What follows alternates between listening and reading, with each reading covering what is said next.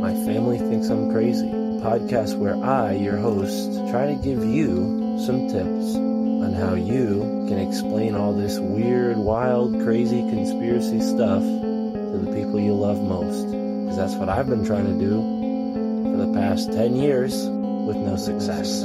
I've been telling everybody that our government is shady, but every time I do, my family thinks I'm crazy.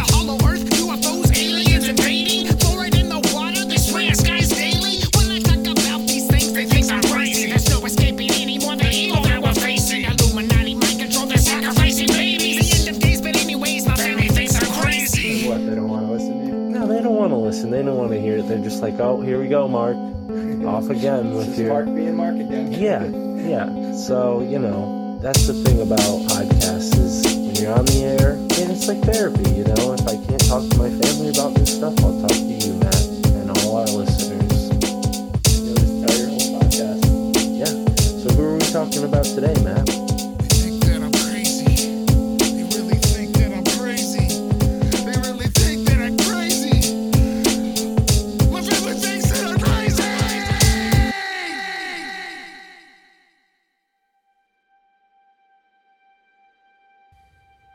We all know school sucks, but could that be intentional?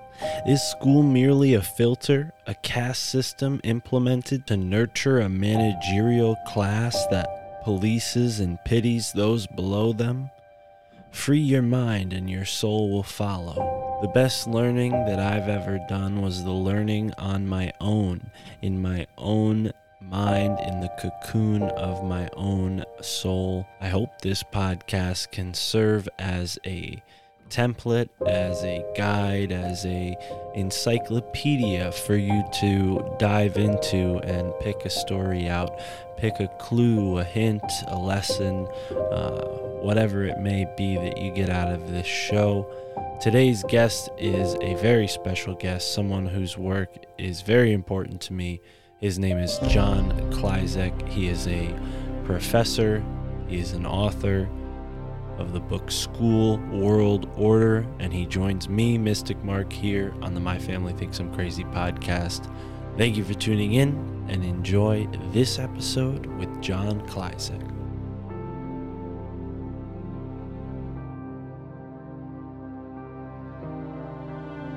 I remember when I was getting trained to be an educator, they talked about change agents all the time. It was a positive thing. It was ne- I never had the sense that it had any of this other connotation until I until I came by and got this book. And the change agents, okay, are there to subvert the, the traditions of the of the, the not just America at large, but the, the local communities, and to basically subvert them and supplant them with this Marxist, communist, collectivist propaganda curriculum that would sort of drive us into this new world order, right? And we can we can sort of see how it's evolved. And one of the things that was mentioned in there was for change agents, how to identify the resistors. Meaning, right, like so if you're in there, you're trying to sort of change everybody's values. And there's going to be people in there that are like, whoa, whoa, whoa! Like you gotta, there's there's all these techniques in there, like how you isolate the person, how you make them look, make make other people think that there's something not right about the person, right? And to, and to otherwise marginalize their opinion. And so she was like, well, wait a minute. Like the resistors, like she thought about the woman talking about the head on the pike. And so she sort of associates the two. And she's like, well, I'm a resistor.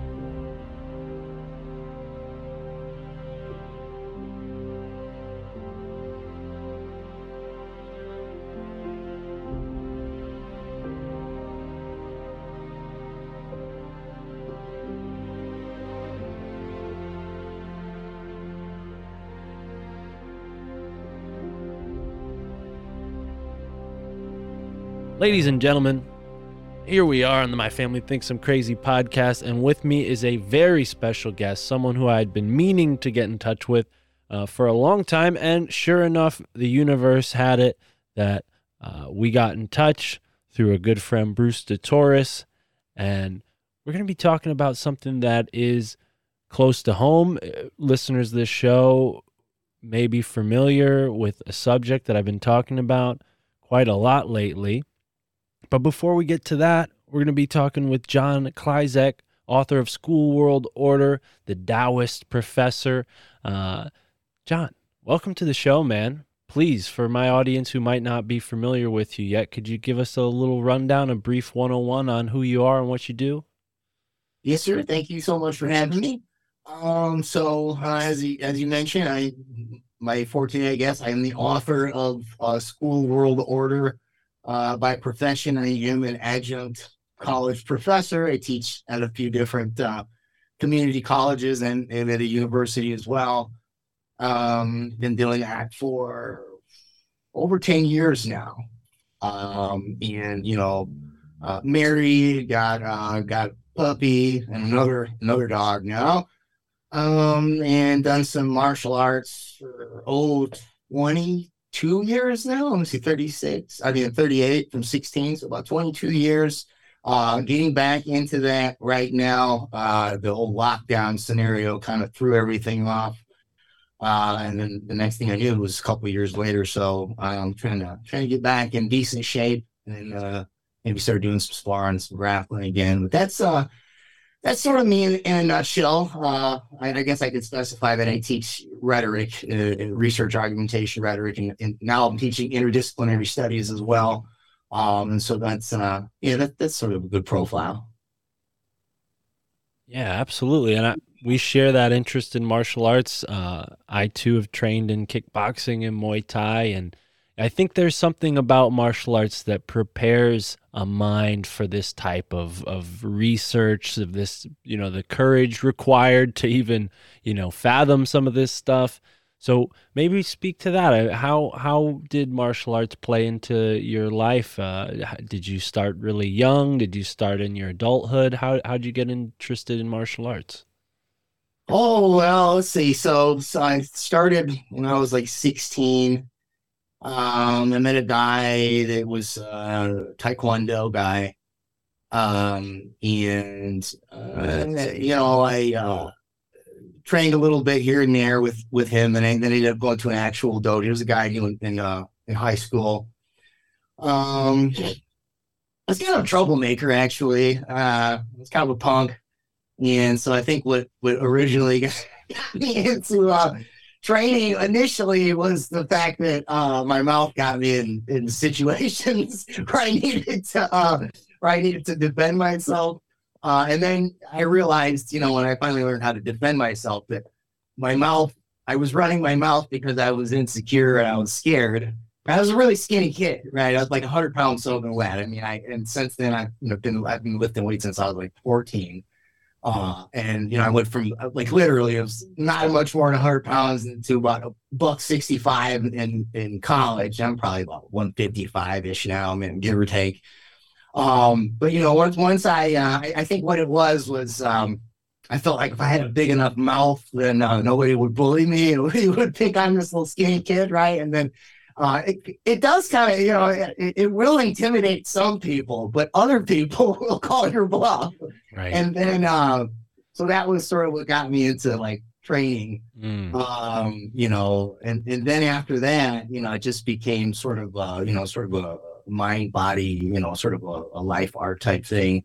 Mm. Um, Well, and it, it's it's important i think to note that self-reflective aspect because you quickly realize when you know how to fight that you don't need to fight right? And that that also reveals like that that um, you know loud mouthishness which i also shared as a young man and a teenager especially. That is like a sort of side effect of whatever's riled up inside of you that for me at least speaking for myself martial arts kind of tamed that fiery energy. And I didn't feel the need to like you know assert myself in a conversation as much or in a social setting uh, pick on people and whatnot. Yeah it, definitely I think if martial arts was required for students we might be in a, a more sane world. I don't know.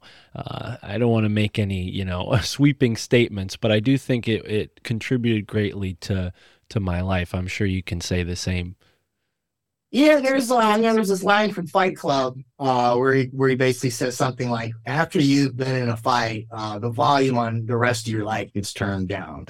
right? And it's it's sort of kind of what you're getting at, right? I mean, it's like after you've you know been getting beat on, uh, you know, for you know hour several times a week, right? And you sort of at a certain point you lose your ego, right? So last, so I my background was Taekwondo, uh, and then later went into like uh, some Muay Thai. Um, you know, I, I, I've, I've dabbled in a little bit of everything, but like I've got a black belt in Taekwondo, and I'm a certified instructor in the TBA, the uh, International Thai Boxing Association.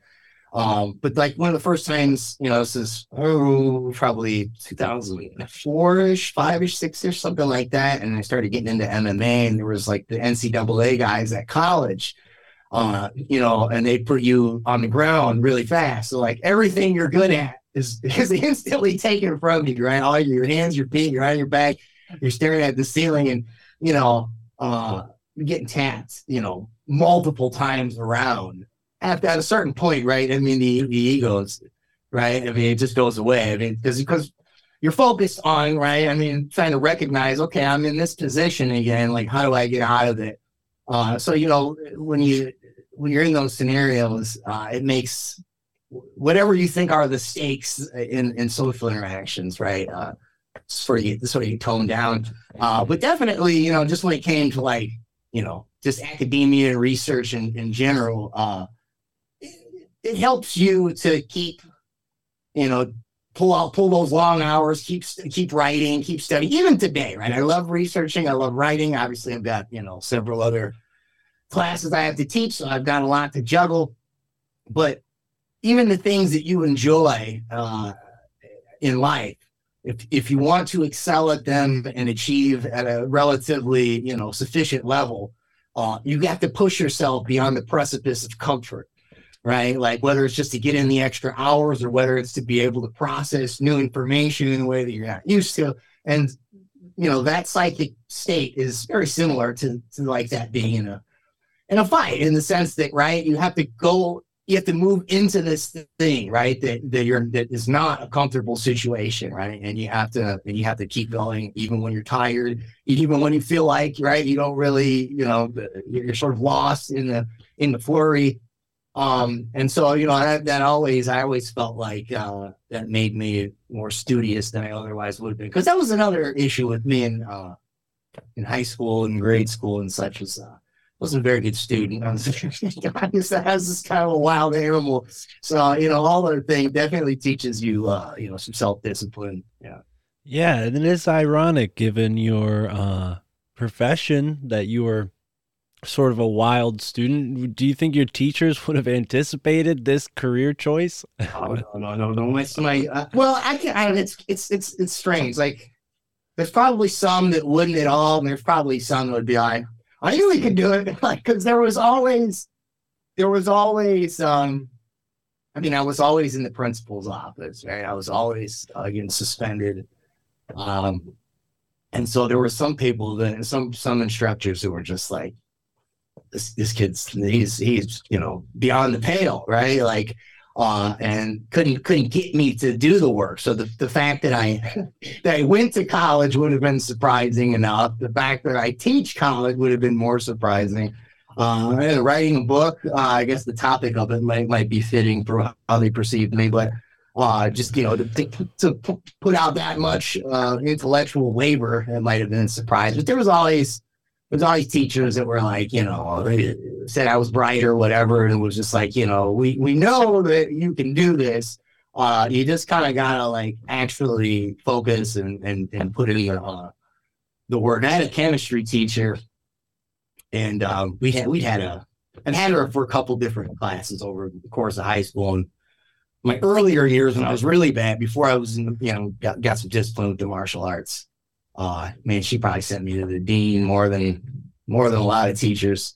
But I remember it was like that last, it's like the junior senior year. She kind of like when I, I toned it down. I learned to like, you know, uh, do enough to like, all right, it's time to work. You know, I can goof off a little bit here and there, but you know, I'll be respectful enough to like do this work. And she was just like, you know, most most of these teachers don't know that you just you're playing a big game all the time. You know, so you know, some some of them would probably be surprised. Some of them probably wouldn't.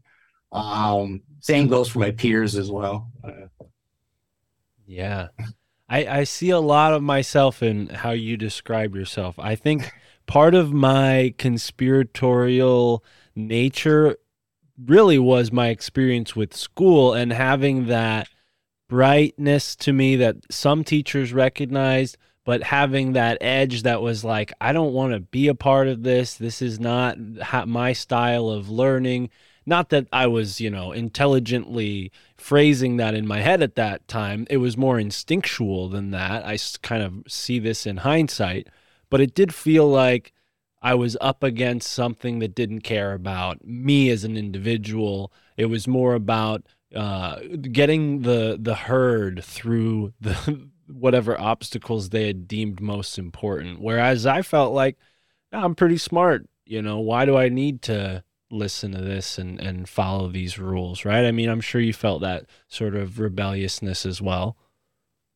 Yeah, I actually, there was like a point in high school where I, uh, I, I, I started, I studied the I Ching, uh, quite thoroughly. Uh, when I was like 16. This was, you couldn't get me to read anything, any assigned texts. But like, I was like, I was reading Edgar Cayce, I Ching. I read the whole Old Testament, uh, Four Noble Truths. Like, I was really into reading like religious, uh, uh literature, right? Um, try, try to see like what they had in common and maybe world where do these you know spiritual and philosophical ideas come from uh, and through the process of studying the i ching that i um, sort of gave myself like a crash course in you know what what i later came to learn is called semi semiotics and linguistics and also um, just sy- symbolism and, and metaphor in, in general. Well, it also gives you sort of a crash course in binary logic, right? As far as the, the base two notation. Um, but you know, I, I remember I, had a visual version of it. Uh, it's over there. Otherwise, I would show you some of the artwork on it. But basically, instead of just the broken lines and solid lines, you know, here's here's one of them, right? Uh, they they came with artwork. So this one's heaven and water, and it would have like a picture, like it would it would like half half the landscape would be something with water and half of heaven. And they'd sit there and go, like, what does three solid lines have to do with heaven? Like, why why is you know, or, or what does a broken solid broken line have to do with water? Like, how does that right? And I'm like, oh, well, these are just symbols that you can use to represent things in the real world, and you could make you could use any sort of marking to signify what you're referring to.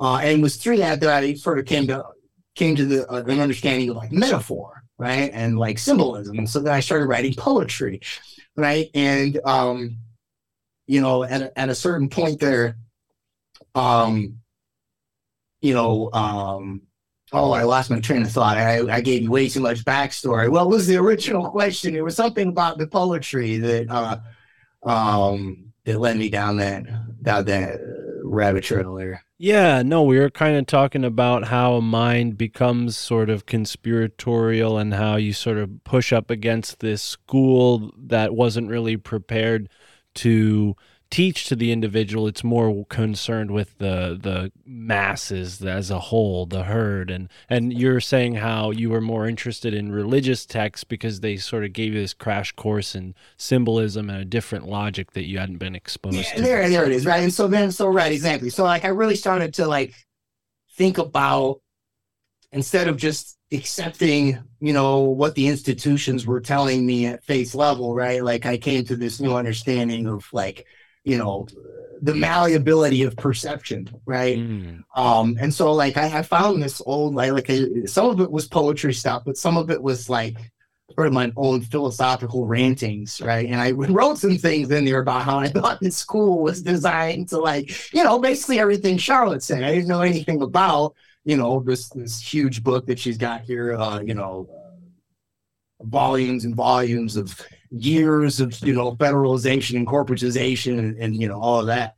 Um, but I but I did sort of have that. Uh, I did sort of have this inclination that as an institution, education was not was not edifying me and was not enriching the life of my mind. Right? I felt like the I felt like the institution had an agenda, and then a lot of the teachers were sort of just agents of the institution, whether whether knowingly, willingly, or you know what I mean. Some I'm, I'm sure a lot of them that I probably butted heads with were just like doing their best and like trying to get through the curriculum and get me to behave, right? But I just I saw them as sort of representative of this thing that I couldn't uh, that I couldn't articulate at the time, and so I was uh, I butted heads a lot, and I actually had uh, had a, had a sociology teacher, uh, and this is he he he.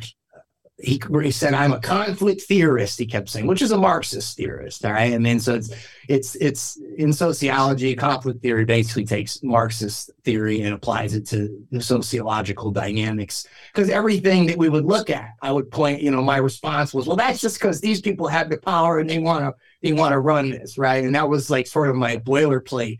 Um, and so, you know, that that I, I did sort of go through a, a I guess it happens to most people if you go through enough years of college, and that is, you know, went through my my socialist or my Marxist phase. Um, and that was about the time that Obama came in, and you know, a lot of the a lot of the people that uh, sort of uh, made me, you know, sort of uh, brought me to an affinity with Marxist and socialist ideas. Uh, they were they were like they were all about Obama, right? And like I was like, isn't this guy doing basically the same stuff that Bush did? Like I don't I don't understand why we like this, right? Right. Like and so that was that was the beginning of when I started really looking at like I guess what you would call conspiracy theory, right? Or at least reconsidering how I understood uh, politics and economics, and that re- required that I look at you start looking some, into some more like I knew I wasn't like Republican. I knew I wasn't Democrat. I knew I wasn't establishment, right? And now I'm seeing like these Marxist socialist types are basically more or less in, in line with the same uh, with the same agenda. So you know, libertarianism kind of comes up as uh, an you know a third party or this alternative you know take on politics and economics, and and along with that also came friends that shared like you know, uh, back in the day, you know, the, the info wars stuff and the um, uh, freedom to fascism, uh, the Aaron Russo documentary, and some other stuff. And you know, I, I'm an academic. You know, I, I think, oh, come on, this is this a lot of this stuff is crazy, man. Like, you know, like I, if this is true, I'll be able to find this in the university library, right? And um, so that's what sort of uh, I, one of the first things that uh, rabbit trails, I guess, I went on was uh, looking at the history of eugenics uh, because I thought it was odd that I've never. It's kind of it's a little embarrassing to mention, but I I never heard. I didn't know what eugenics was until my senior year of college, right? And you know, I took a couple of years off in between uh, high school and college, so you know, I'm mid twenties, uh, and it's like you know, the, the whole woke agenda that we see now uh, that was always part of academia, at least as long as I was there, right? Like, especially in the humanities and the arts, like everything that you studied had to be filtered through the lens of either race, sex, gender, or class, right? And, and so, if you interpreted a text, how are you interpreting it? Are you interpreting it as Marxist? Are you interpreting it from uh, decolonial perspective? Are you interpreting it from a queer perspective? Are you de- deconstructing it from uh, maybe a Freudian perspective?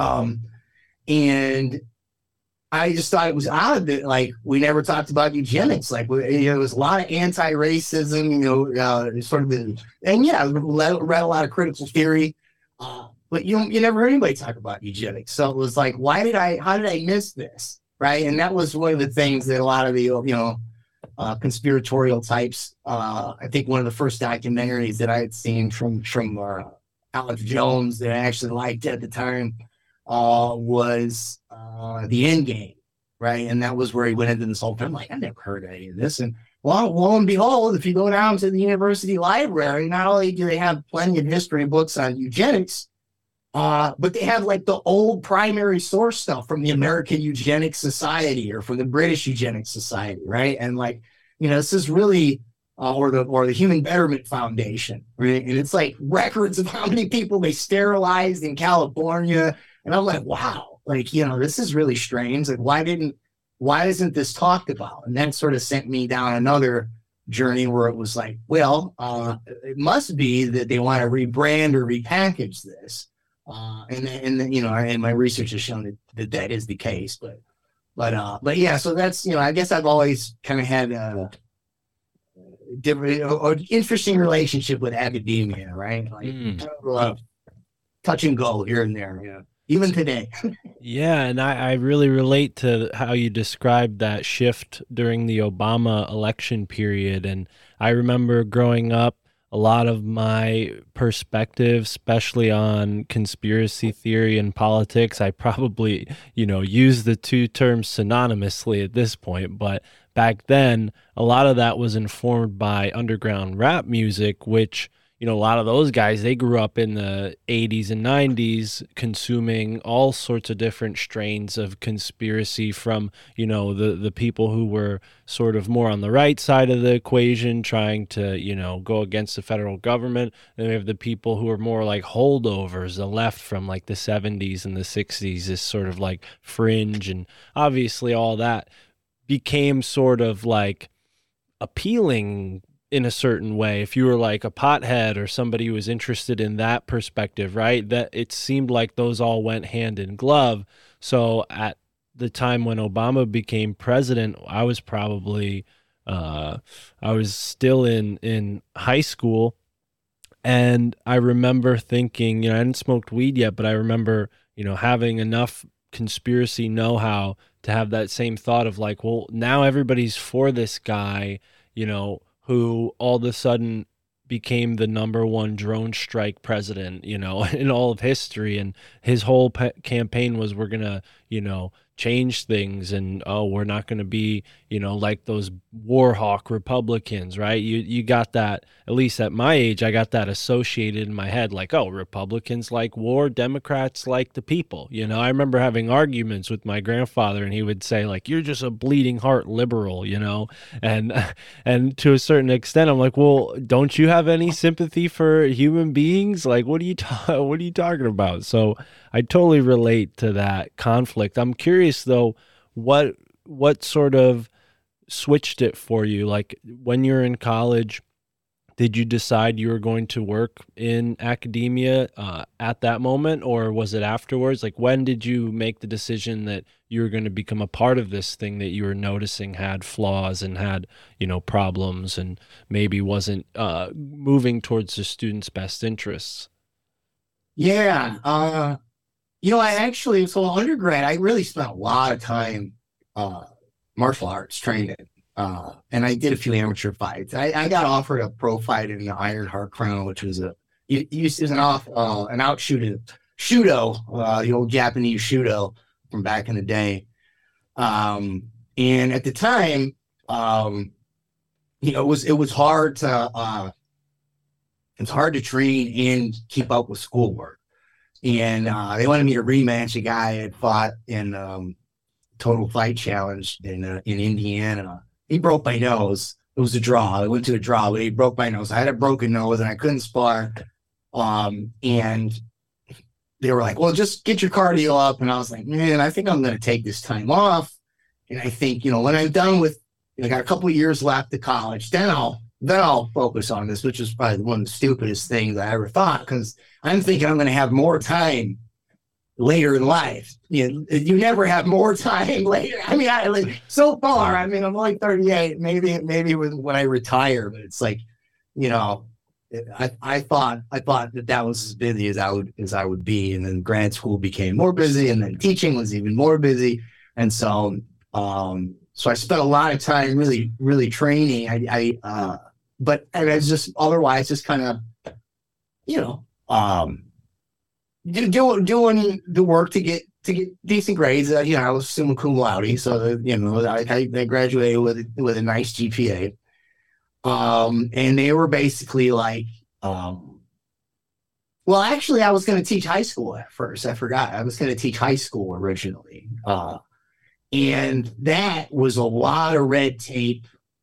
Um, you know, it wasn't quite as uh, there's not there's not quite as much academic freedom. So one of the things that they train you in is, um, if, if you're at a public institution, like you when you make curriculums and lesson plans, you have to justify all of them with either national and or state standards, right? So like everything was very micromanaged. And then I had when I did my pri- my practicum, there was like three people over overhead right? I had one, so I had one teacher that um, taught the practicum course, uh, another teacher that taught the ed psych, which is part of the practicum, and then there was a this a teacher that like I had to observe, and um, it wasn't student teaching, but you know, you observe it and then you'll do a few lessons. And yeah, the one teacher didn't like me, and the one loved me, and the one in the middle didn't know who to believe. So it was like I was caught in the middle of that, and you know, it was like a lot of red tape. And then the people in the department were like, "Why don't you just? We'll pay for you to do your grad program here. Why don't you just, you know, do a grad program if if you're not liking the uh, the high school route, you know?" And they were like, "You know, you you know, you're you're kind of a dense thinker, you know, maybe maybe uh." Maybe high school is not for you, right? So that was like okay, and, and I mean, they basically told me that if I if I applied for grad school, they would give me an assistantship. So I did that. And at that time, I'm thinking I'm going to go uh, PhD. Uh, if you're going to, you know, if you want to teach, like if you want a full time job in academia, which is part of the reason why I'm an adjunct still, uh, you got to have a PhD. I, I'm not saying that nobody uh, that's, that's kind of masters has got a tenure track job. I'm sure it happens, but most most institutions want their faculty to have uh, full time faculty to have PhDs if for no other reason because the PhDs are more likely to be able to get grants and therefore they could pull in more money. And then there obviously is also like the just the prestige, the ethos, and the clout of oh look we've got all PhDs here. And I mean, personally at a, at a community college, it's like you know we're not training people to be PhDs. A lot of people are getting associate's degrees, right? It's technical and career skills. So I mean, I don't know that I need to be right? Uh highly specialized in a particular discipline to be to be a, an effective full-time community college teacher. Um and so you know that that was sort of um that was that was sort of how i transitioned into it. And you know it was it was during grad school that the obama thing happened. And uh and i i had such a good relationship with a lot of these instructors um, and I and I just thought they were, you know, like sincere and genuine people. I didn't think they necessarily were like ideologues, you know, for for some, you know, this.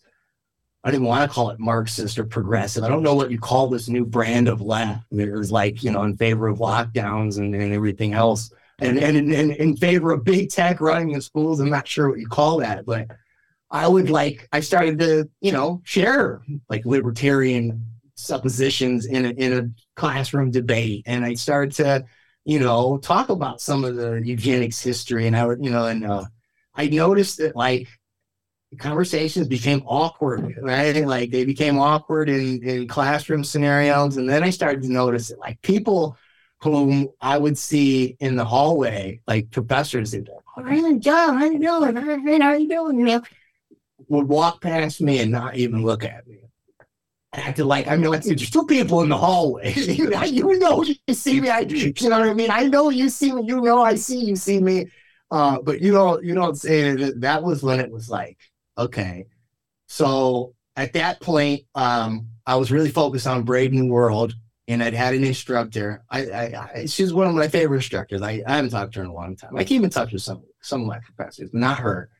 Um, and um, it was a modern British lit class. And I wanted to, I, I proposed this, I want to do an independent study with you because like just a lot of the stuff on Brave New World, like a lot of the historical context that I'm seeing for where he derived these ideas, uh, I kind of want to do a, a new historicist analysis of this book. And I was, you know, I, I brought her um, Edwin Black's War Against the Weak. Uh, and one of the first things she did was she pulled it open and looks at it and goes, because I was trying to explain to her how we were funding, you know, uh, Rock, uh, Rockefeller Foundation was funding, you know, eugenics to the Nazi Kaiser Wilhelm Institute, right? Uh, and so one of the first things she was, she looks up, looked at the publisher, and she's like, "Oh, you know, it's not like you know, it's not like Random House or Routledge. It was, I think it's like four doors, four windows, or something." Um, you know, so it was like immediately, like kind of like I could tell he's looking for a way to not acknowledge, right? Like the, Mhm. the well documented, right? The guy, the guy has won awards for his journalism, not just on War Against the Weak, but uh, in IBM and the Holocaust as well. Uh, and so she kind of seen where I was going. her her euphemistic response uh, was I don't want to spend a whole semester talking about how H.G. Wells is trying to take over the world, which is clearly not what I was saying. You know what I mean? Like Right. like that type of uh, response. But you know, so it was like at that point that I realized, like, well, I can't, I can't actually do a PhD because the only way I could do a PhD would be to regurgitate stuff that I don't agree with or believe. Like I'd have to toe the line, which would mean I'd have to, you know, I'd have to run with some deconstructionist critical theory, postmodern thesis, right? And what I wanted to do was was really just, you know, I wanted to focus on science fiction and and you know do a historicist analysis of it, and you know, and tie in basically bring an academic approach to the to the wacky stuff I saw people like Alex Jones do, right? I mean, like I it was always entertaining to, yeah, I mean, be, before you know he's you know gone fully off the rail but uh it was always en- entertaining to listen to him sort of you know get all get all worked up. And i wanted to bring like an academic approach to these lines of inquiry right? Like i wanted to have like primary sources right? I wanted to be very measured with what i'm saying right? And i'm not saying that you know there's not a time to to be colorful or or, or you know expressive about it. But i wanted to make it like an academic thing. And i knew that uh there was no way to do that. So I, at that point i was like well i guess i'm done with uh I guess I'm done with the PhD route. And um, I just sort of went into adjuncting, right? And the good thing about being an English major is that uh, every college on the planet, you got to take general education. And in order to take general education, you're always required to take composition, right? College level writing.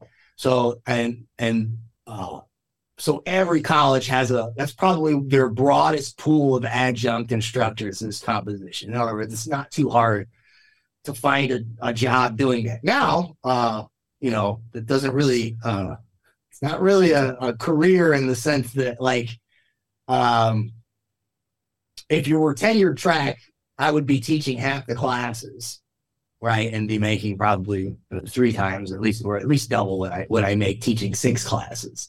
So and and then then with the Obamacare thing, you know, they they changed the whole healthcare rules so that they started to cap us as in terms of how many classes you could teach before they would have to offer you the uh, the healthcare program. So then what happened is I had to start bouncing between from college to college, whoever's got a class, and I gotta add it up. So uh, again, and you know, this is this is my um my strange relationship with academia, right? Like I I uh I like the methodology and the rigor of right uh, appropriate academic research. Uh, I don't like the way I don't I don't like to do research in an institutional setting because of how they how they steer it. I like to take that, apply it to this stuff that's I've been called I've been told is anti-intellectual. Um, and so you know, in the meantime, I I teach I teach at, at, at the college level, but um, you know, as an adjunct, they don't pay a whole lot of attention to you. As long as you, as long as your students are happy, you're you're just sort of like kind of hanging on the, on the side there. Um, so that that's that's uh, that's what got me teaching, and and here I am. Uh, here I am now. I'm still employed, not jabbed, um, but still employed somehow. Yeah. That's awesome. Well, I'm glad to hear that last part that you didn't have to, you know, get pushed to that decision uh, in order to keep your job because that that was the case, I'm sure, for some people. But yeah, it's it's really I really appreciate you sharing that insight because it really elaborates on why we have this, you know, consensus cognitive dissonance, right? Because there's been an imposed authority for so many generations now that deems anything that goes against the system anti-intellectual as you said right? I mean th- this may be uh you know one case but i'm sure other people have experienced that same thing where they try to go into looking into a topic or try to do research on something that's maybe groundbreaking, something that the system wants under wraps, and it, it gets labeled anti intellectual. And it makes you wonder if this system was designed, in fact, to, you know, be a sort of, um, well, like a filter, to make sure that certain types of minds don't get to positions of influence through academia because that would throw the whole institution into jeopardy. Yeah, well, that, that's actually um, John Taylor Gatto, uh, who died um, right around when my book was going to be published. I was going to uh, reach out to him for a blurb, but he hadn't died yet. Um, but he was he was uh, you know in the hospital and stuff. Um, was you know basically hospice by that point. Um, and he actually did some work with. Um, he was in communication with Antony Sutton, uh, who wrote uh, America's Secret Establishment: Introduction to the Order of Skull and Bones, who uh, whose research I uh, use uh, to to build the case for much of uh, much of my book. Um, and what what Gatto, uh, what he reveals based on uh, his his dive into um, oh, it was in, it was uh, Alexander Inglis's I think it's six principles of of uh, education. Um, and he goes through them one by one. Um, and I can't remember the precise terms for all of them off the top of my head, but I know that there's three of the principles out, out of there. One is basically to make the students conform, right? It's conformity, right? It's, it, it- to make uniformity in terms of uh, the student body, okay? And then another one is to establish fixed habits of reaction. Okay, so you want to have fixed habits that all sort of conform to whatever the institutional agenda is. And then there's a third part in there uh, that he, this one is called the propaedeutic function. Um, basically, what it means is to train uh, what you might call like a managerial class, right? So these are this, these are probably the students that uh, that do really well academically, uh, aren't troublemakers in any way, don't ask a whole lot of questions, right? Like they follow directions uh, really good, uh, but they might not, they may or may not, but you know, they might not be the most creative uh, or independent uh, thinkers, right? Um, and so, uh, and those, those, that class of students is going to be sort of trained to manage the other class, right? That is basically just being conditioned uh, to conform to authority, authoritative uh, instructions with with uh, you know fixed fixed reflexes. Uh, so I mean that's I mean this is uh, Alexander Inglis. Um, the there's a Harvard lecture named after this guy, right? So he was one of the early pedagogues, early 1900s. Um, I mean this is these are his principles, right? He's saying that this is the purpose of schooling in the United States, right? And so um, I mean, I, I think you and I could anecdotally kind of infer that much from our own experiences, but like this is coming from somebody who basically sets uh, policy in terms of pedagogy, right? Which is pedagogy is just a fancy word for basically the philosophy or theory of teaching, how how to teach, basically. Yeah, it, it, it and it's interesting the psychological sort of trap inlaid there because not that someone who rises to that role can't be creative, but as you said, it, there's a tendency for people who excel at that role to be less creative than the folks who aren't so equipped to become managers, and it feels like uh, those folks maybe have a psychological bias towards others with that independent spirit or creative spirit because you know there's that grass is always greener on the other side mentality you know and people are always going to be fond of what they don't have. And i think there's a sort of psychological deception that whether intentionally or not is there you know and people fill that archetype they tend to be those uh you know fitting that that role. Of course there's people who stand out and break the mold but the mold's the mold for a reason right?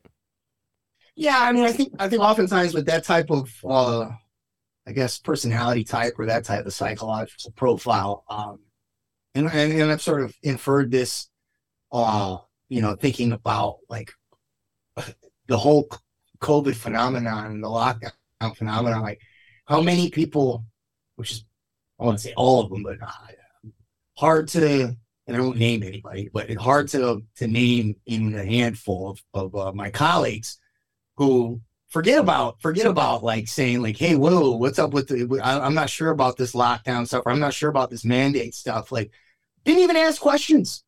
Didn't even ask questions, right? And um, so when I think about like, well, why? What makes you? You're at right? I'm in academia, right? Like everybody around me, when I'm when I'm at a board meeting, is either got a master's degree or a PhD. So you know, in terms of credentials, we're supposedly right. The supposed to be some of the smartest people in in this locality.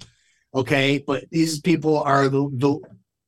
Let's not even use you know uh, metrics for intelligence. I mean, like you got to ask a question first before you can even start, you know, uh, exercising any form of intellect. And I'm like, what is it that makes that makes uh, these these these my colleagues, uh, you know, not ask any questions? I think a lot of it has to do with you, they have, and this is this is that type of person. Those you know the the propaedeutic class of uh, manager the managerial propaedeutic class that that uh, Inglis is talking about uh, oftentimes they identify who they are with their success, and their success is attached to the institution and and and the, the whatever the institution purports to uh, authoritatively stand for, right? And so if if the institution says to do something, right? If you question the institution, then right you're you're ultimately questioning your identity because then right like if if if me having uh some form of self-esteem based on how successful I am as an academic, meaning right based on my title at this particular academic institution.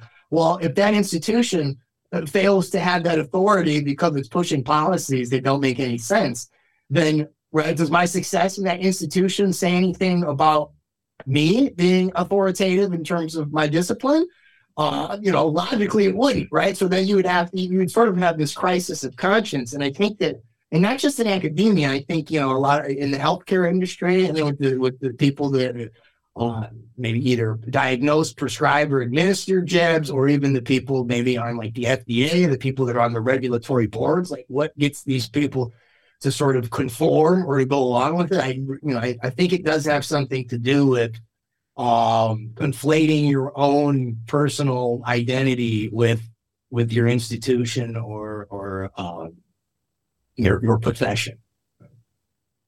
Right, and that is something that I learned in fleshing out Skull and Bones. I'm not exactly sure which of the many authors featured uh, wrote this particular article I'm thinking of, but uh, they said something to the degree of the Prussian military realized that their soldiers cared too much about themselves in battle and they had to figure out a new way to train them so that they wouldn't be so self-centered. You know for lack of a more nuanced term you know they, they felt that their soldiers cared too much about their own lives uh, and they needed to to you know beat that out of them somehow. And i think the prussian military schooling system, correct me if I'm wrong, became a sort of template that the American school system was based off of, right? Whether it was it from the get go or later on, it became uh, an integral part of a lot of the way we educate people across the globe. Yeah, yeah, yeah. I mean, so um, so that this phenomena you're referring to is basically posited by uh, Johann Gottlieb Fichte. Um, and he was actually basically uh, the, the, predecessor to Hegel. He was basically he, he, his philosophies influenced Hegel. It's actually Fichte who came up with uh, what is known as the Hegelian dialectic, this concept of thesis, antithesis, synthesis. But in on uh, it's up here, we can see it. Probably certainly can't read it, but uh, in his addresses to the German nation, this is where Fichte is basically uh, positing what you're saying about uh, the, the the Prussian soldiers not uh, you know being willing to just run into the bayonets when they were fighting Napoleon. He felt like that was why lost, right? So so he says that you know our education system needs to basically condition condition uh, these these uh, populations to have effectively what um you know Gatto points out in, in Inglis's six principles, which is to have fixed habits of reaction to conform to authority. And uh, it's actually, you know, this is where you get the term kindergarten from, right? And this comes out comes out of the Prussian uh, Prussian model, and it's basically imported over to the United States. Uh, the whole the whole idea of compulsory education, uh, which you know, er, mid to early-ish uh, 1800s, um, basically starts with Horace Mann, uh, Antioch College, and he was put in place there by Alphonso Taft uh, who was one of the founders of the Order of Skull and Bones. Uh, he co-founded it with William Huntington Russell, uh, and then they would, from there, um, the Order of Skull and Bones, and you know, we can we can get into that in more detail. But there's several other members of the order that import Hegelianist philosophy into the education system, and then they combine it with uh, stimulus response psychology. Um, and so, you know, even even in the concept of, of Hegelianism, which again is basically sort of an outgrowth of you know fixed ideas about the, the dialectic, you know, there's it's a it's, it's effectively a collectivist philosophy in the sense that right, um, if you think about my example of the uh, the individuals who identify with their institution or their organization, right? I mean, like, so their individual identity is wrapped up in the collective identity of their colleagues and the institution that sort of hold them together. And that's sort of a microcosm for what Hegel refers to as uh, what he said was uh, God marching on earth, and that is the state. Hegel believed that the state is God marching on earth. So for him, the whole idea of the dialectic, uh, it's basically this concept that the world evolves through ideas. History, in particular, evolves through ideas. And it's through the dialectic uh, of, of competing ideas, right? One one idea being turned the thesis, the other being turned the antithesis. That the clash between these competing or opposing ideas uh, then evolves into a new synthesis, and the synthesis of that dialectic is expressed in the authorities of the state, right? The the institutions, uh, the laws, the policies the culture that is uh, codified in the in the state. And so, you know, if we look at public education as basically just you know an arm of the broader state or the broader government, right, as a public institution, it's basically part of that broader dialectic or that broader collective.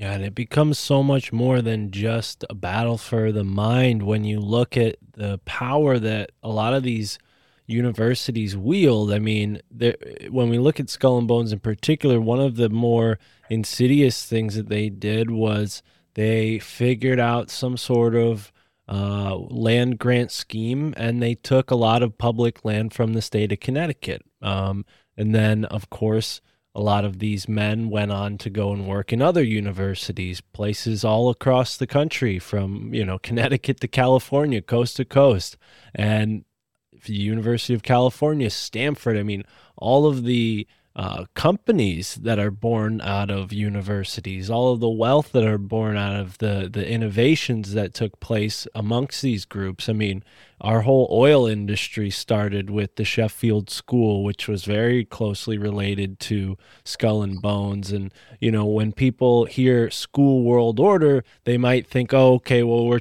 talking just about the classroom." But what you have to understand is the classroom became a vehicle to take over the entire country from within. And you know, I'm not assigning blame to uh, any one person or group because I, you know, I don't know for sure, but it does feel like the American Revolution never quite, you know, worked because we've always had this sort of influence from royalty from Europe through our school system, through the universities. I mean, Harvard was created by basically people from Oxford and Cambridge, and you know Yale was created by people from Harvard, and uh, so it's uh, on and on and on. You know they they are very incestuous, especially when you look at the Ivy League schools. I mean, uh, being in a, a community college that was right next to Yale University, it was pretty obvious the disparity between the school I was going to and the amazing you know resources that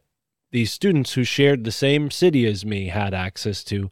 I didn't just because you know I was uh, community college. I was on the government dole to to learn. You know. Yeah, I mean, I think that plays into uh, the conditioning of the, that type of mindset too, uh, where where you wrap up your own identity and your own value uh, with with that of your institution. I mean, you know, so when you think about you know something like some some place like Yale or, or any Ivy League school for that matter, right? I mean, like you said, just look at the architecture, right, compared to like that of the community college. Community college, almost you know most most that I've been to. Um, and some of them try to look a little more university-ish, but even those, right? I mean, for the most part, look almost like department stores, right? I mean, very squat, square, right? Metallic, like there's no cold wood and right. Uh, I've seen high schools that look better than community colleges. You know, yeah, for sure. They look like uh, brutalist architecture, pri- pri- primarily. At least what I've seen. You know, I don't know how that changes the further west you go, but uh, yeah, the school I went to definitely uh, stands out in New Haven, uh, and not for any good reason, uh, because New Haven has a lot of really you know ornate architecture. Um, but yeah, definitely the case where you know they, they just don't get the funding and they don't get the attention. Um, and that's i mean i think they're kind of anachronistic to the whole system itself in a way it seems like it's it's uh it took the place of trade schools to some degree Yeah, well, and then you know when when when you talk about um, you know replacing trade schools, um, you know, trade schools, the old trade schools are very different from what is now termed uh, voc ed or technical ed or polytechnical. You know, it's basically what Charlotte uh, referred to as workforce training, or what, what was often referred to in bills as a school to work. Now nowadays, the term's cradle to career. All right. And one of the differences, if you if you went, you know, back in the old days of voc ed, um, um, or the old trade schools rather, um, what you uh, you basically were in an apprenticeship, right? I mean, so you're basically learning the skill and usually performing and practicing the skill as you were learning it. And when you were done, you were usually right. Uh, you were you were moving straight into you know maybe a journeyman level or something like that. Um, and it was pretty much just learning the, learning the craft, learning the art, learning the skill, learning the trade.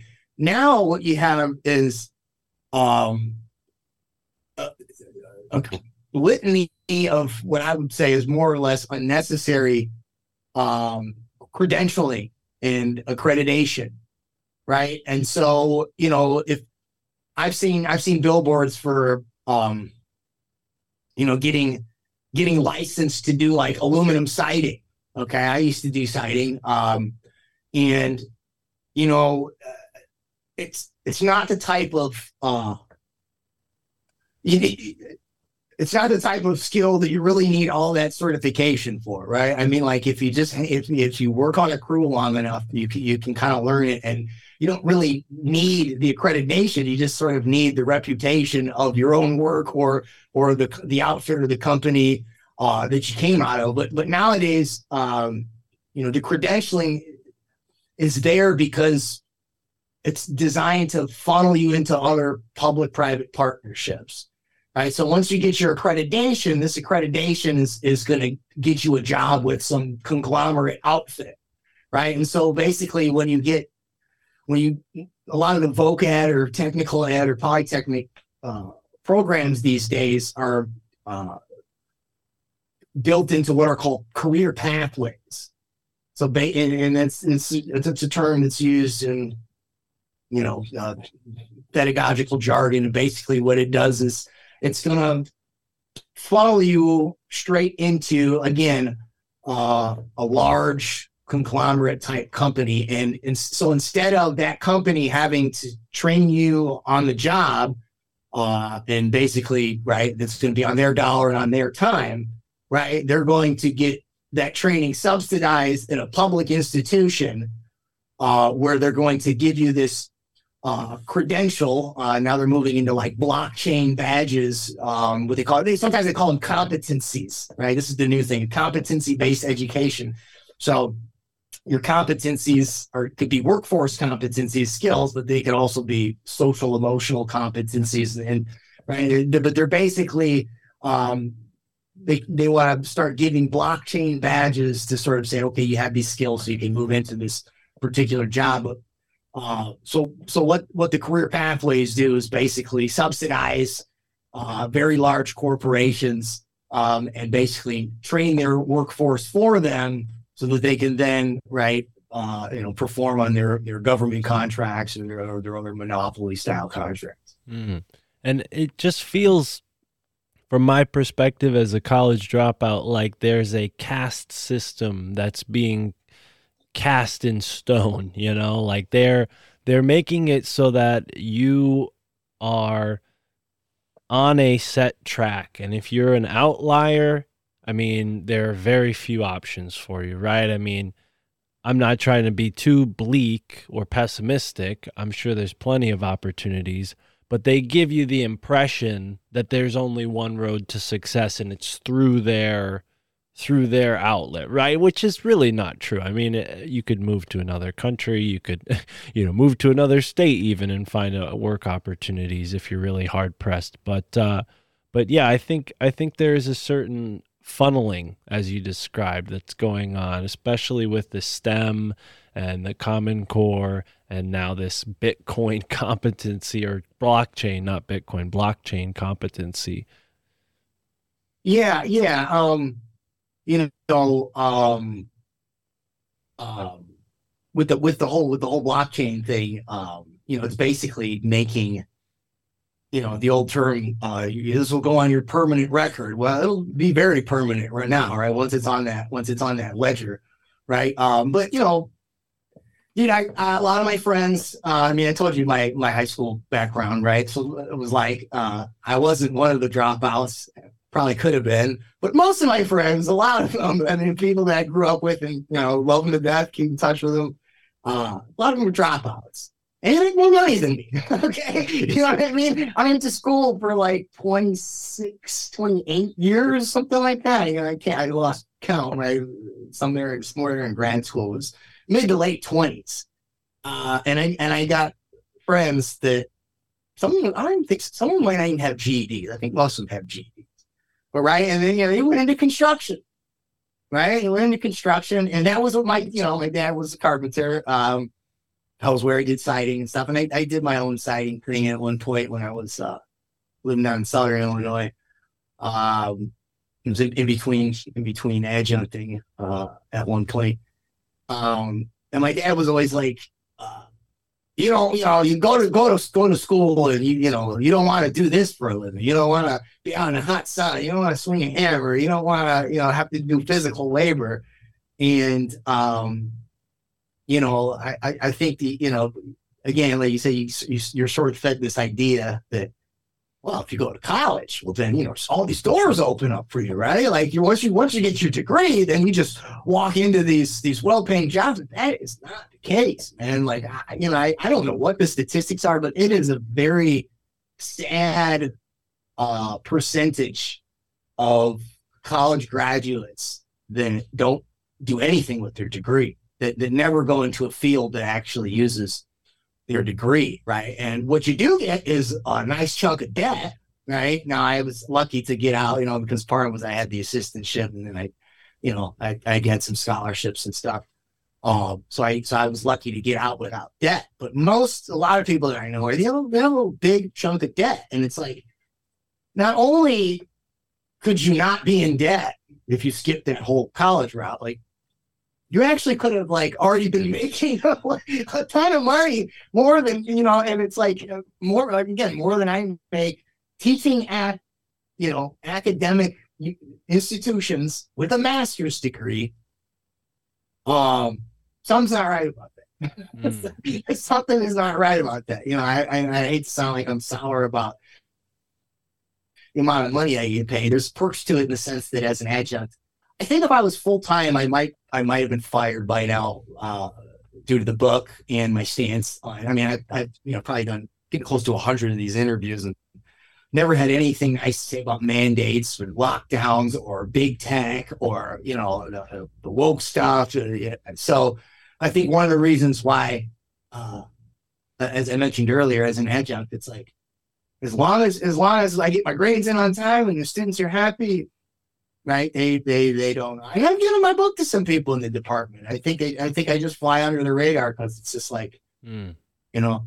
Um, so there's perks to that, but you know, um, sometimes sometimes it's like, man, like I'd have a lot more time to research and write the things that I actually want to research and write if I was swinging a hammer still, right? Like it would be a break because it's like, you know, I, I got to grade papers all day. I got to go through textbooks. It's, you know, constant analysis of information and text. And then when I'm done, now it's time to do, you know, what it basically is my hobby or my, my passion. And that's, you know, what we're talking about now. And it's like, it'd be easier to do this if I had been physically exhausted instead of mentally exhausted when I when I shift gears. man. Mm. It's an example again of again, right? Like you know, if you want to you want to pursue uh, anything at a at a, at a successful level or at, at any sort of a fulfilling level, I mean, you just you're always on that precipice, right? You're always on that on that edge. And I just think it's it's unavoidable.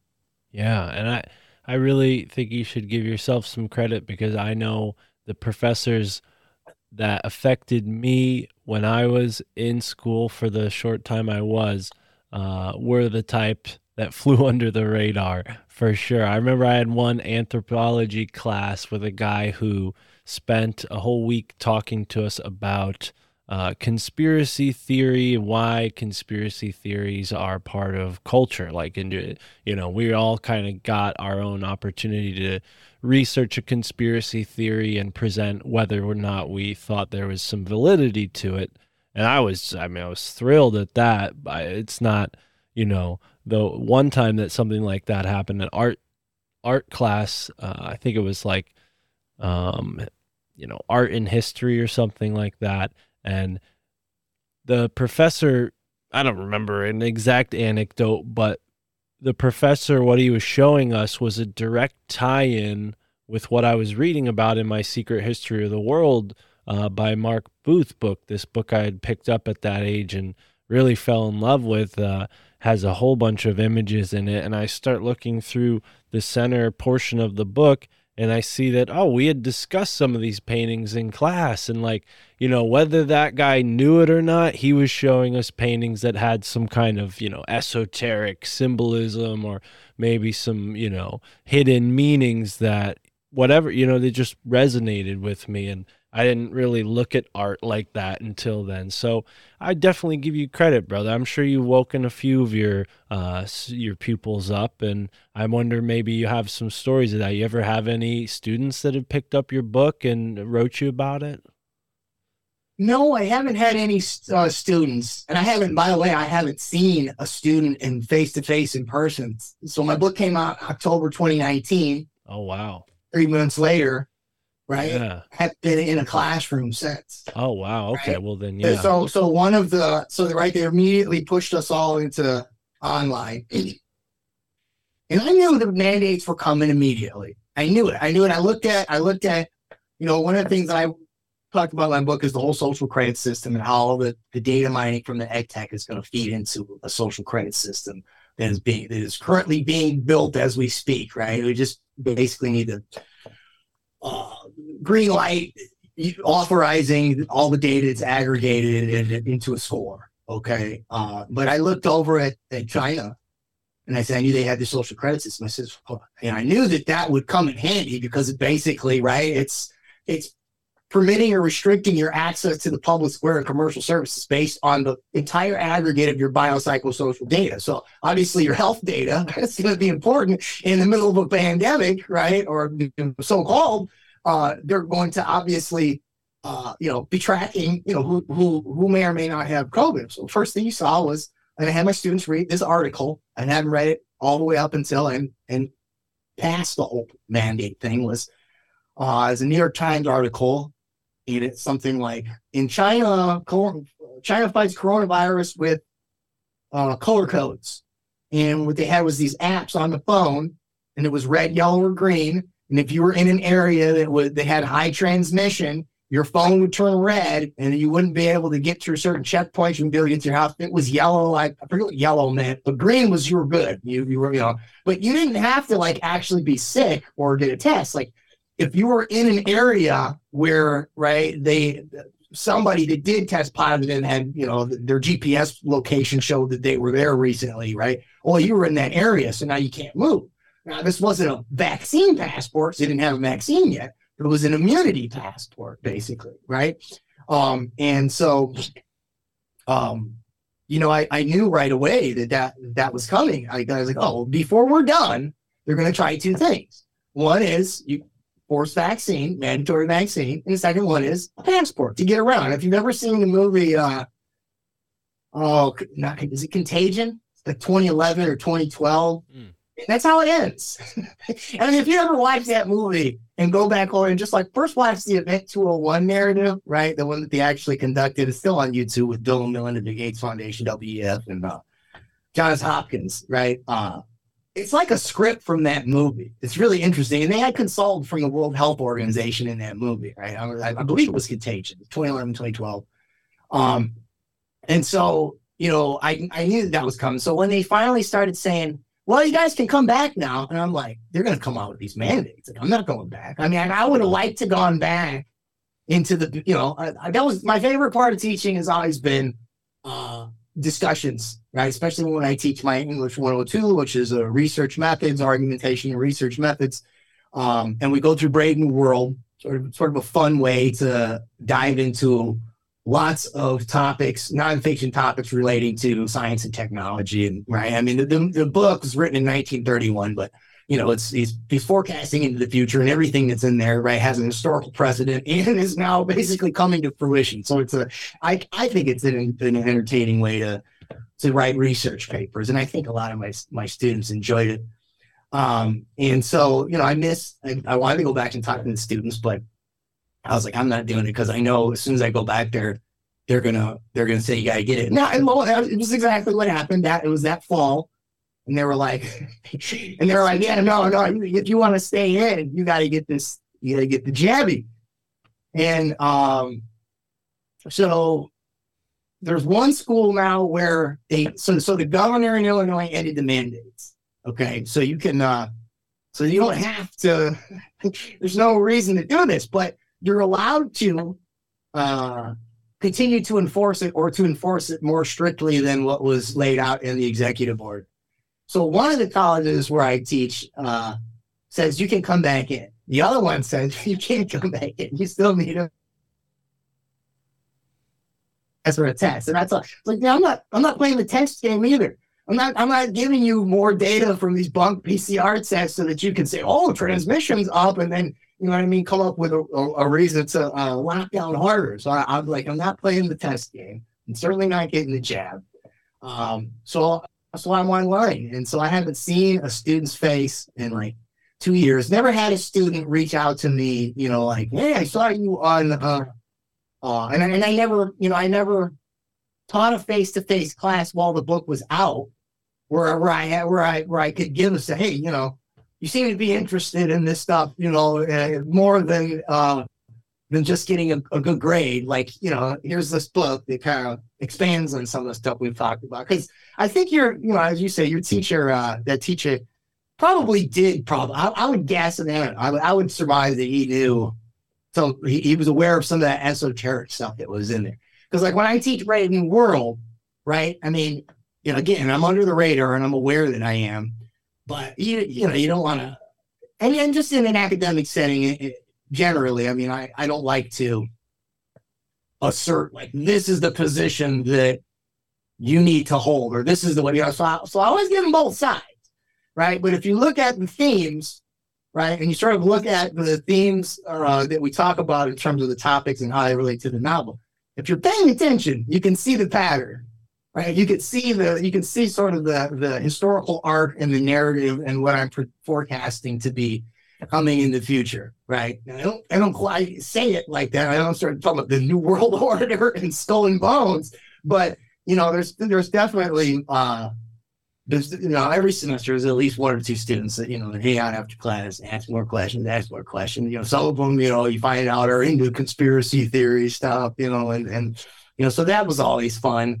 Um, but no, I've never had anybody, uh, find the book here and reach out to me that I, that I had known from time. I had one person that I knew from high school, actually, but it wasn't a student of mine, you know, and I was like, hey, I was looking up this woman, Charlotte Iserbyt, and lo and behold, I found this other book by this guy happens to be somebody I used to go to high school with. So, Well, like, oh, and that is that is somewhere I wanted to go next, and I hope that does happen for you. I think uh, you know timing kind of uh, prevailed there with the whole COVID thing, but yeah, I think I think it, if you ever get in front of your students, you'll have that impact for sure. That you know, young minds are are the least uh, you know affected by all the propaganda. It's when you get older and older when you become you know uh, like a steel trap.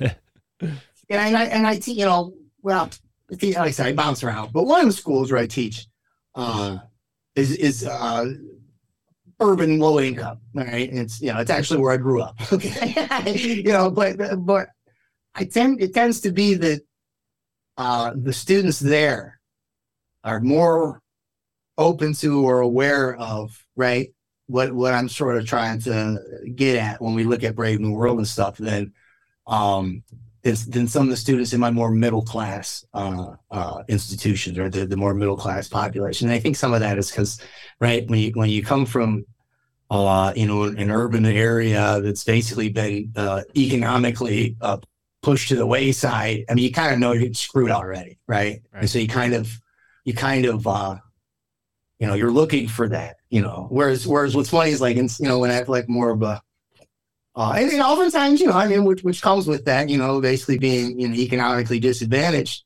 You know, oftentimes you don't have, as a result of the institutional disparities, right? You, you probably might not come up with the same skills academically or professionally that uh, that, that, a, that a middle class student might have, right? I mean, just in terms of right access to like resources and things like that.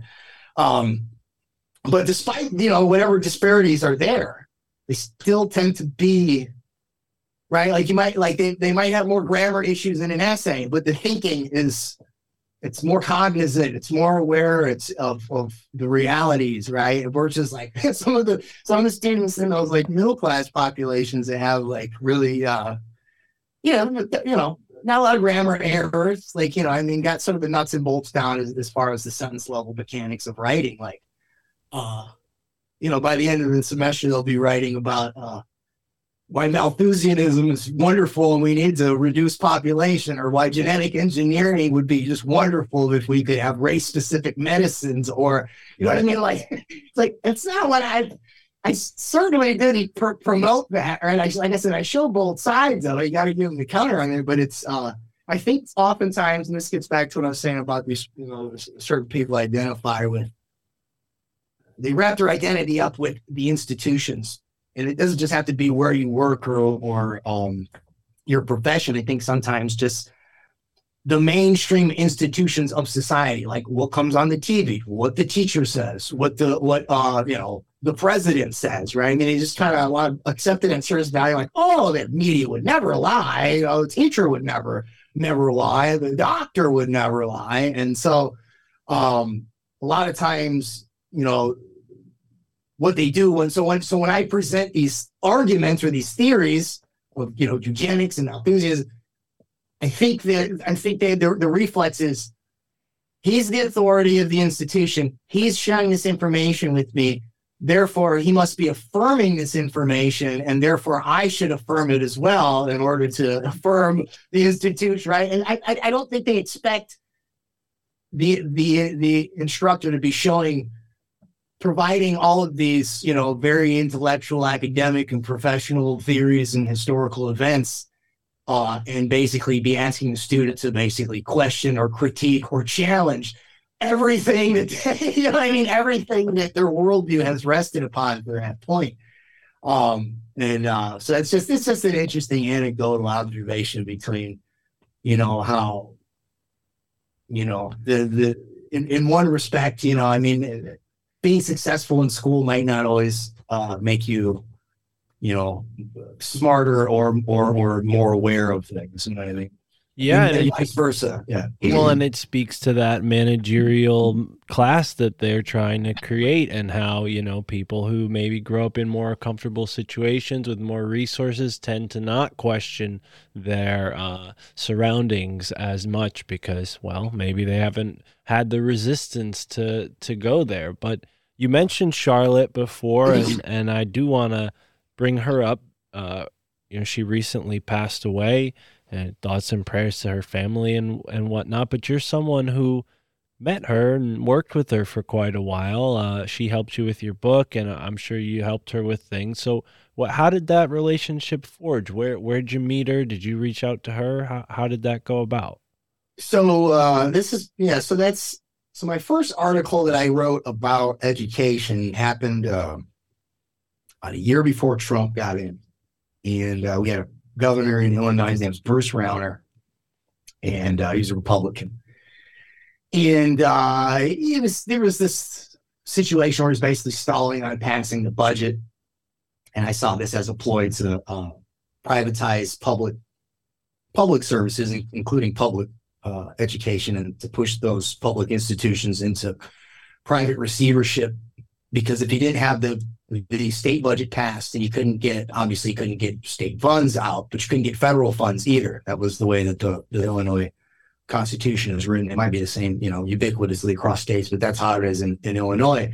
And uh, you know, I never really planned to like write about education because I work in education. It's like, you know, keep a little buffer there. You don't want to kind of poo poo where you work. And, uh, you know, one of the departments that I worked for, uh, I was actually teaching GED at that time, it was adult education, GED stuff. And that, that, uh, was funded at 90% federally. So 90% of the budget for that was federal money. So that means 90% of the budget for the department couldn't be pushed out, so they couldn't te- they couldn't pay the teachers, they couldn't couldn't do anything, uh, and so I basically you know, lost that job for the time being, and then to bounce around and do that, and I was like, well, I wasn't sure how long this was was was going to go on for, so I uh, decided to write an article about it because I noticed that that what was happening was everything that I heard Charlotte Iserbyt talk about. So you know, people don't know she wrote the book, The Deliberate Dumbing Down of America. Um, she was um, the um, uh, worked for the Office of Educational Research and Improvement. Was a, a senior policy advisor. Uh, this is this is a um, sub department of the Department of Education. Uh, she worked under Reagan uh, in the ni- early 1980s um, and blew the whistle on something called Project Best in 1981. Um, and uh, she she gave me all of her stuff. Like gave, gave me all of her uh, her research. I have a copy, a physical copy of that. It's actually on my. You can get it on my database. Uh, I scanned it and, and put it on the database. Uh, and and what uh, what Project Best was uh, basic education skills through technology. So it was a it was a program that was designed to change academics to workforce training that would be um, carried out through psychological conditioning mechanisms that would be implemented through uh, computers, right? Uh, basically, the, the modern adaptive learning courseware is uh, grows out of something that was uh, B.F. Skinner called the teaching machine, the analog teaching machine. So basically, um, what I had seen, uh, so so the privatization was was obviously the first one, right? The public-private partnerships. So, uh, and Rauner was a big proponent of charter schools. Uh, there's actually a Rauner uh, college prep. I think it's part of the Noble network of charter schools in Chicago. Um, and you know, when you and and so he was, you know, charter schools for people that don't know are they're private companies that are publicly subsidized with tax dollars. Um, so it's you know the, it provides an alternative to public education in the sense that you don't have to go to the school that's in your district. You can go to this to this private charter school, uh, but because it receives those uh, tax dollars, right, it still is beholden to uh, state federal standards. Um, but it's basically a, it's a public-private partnership. Okay, and Rauner not only promoted uh, school choice, which is the euphemism for the charter school movement, but he promoted something called, uh, I, I used the term earlier, cradle to career.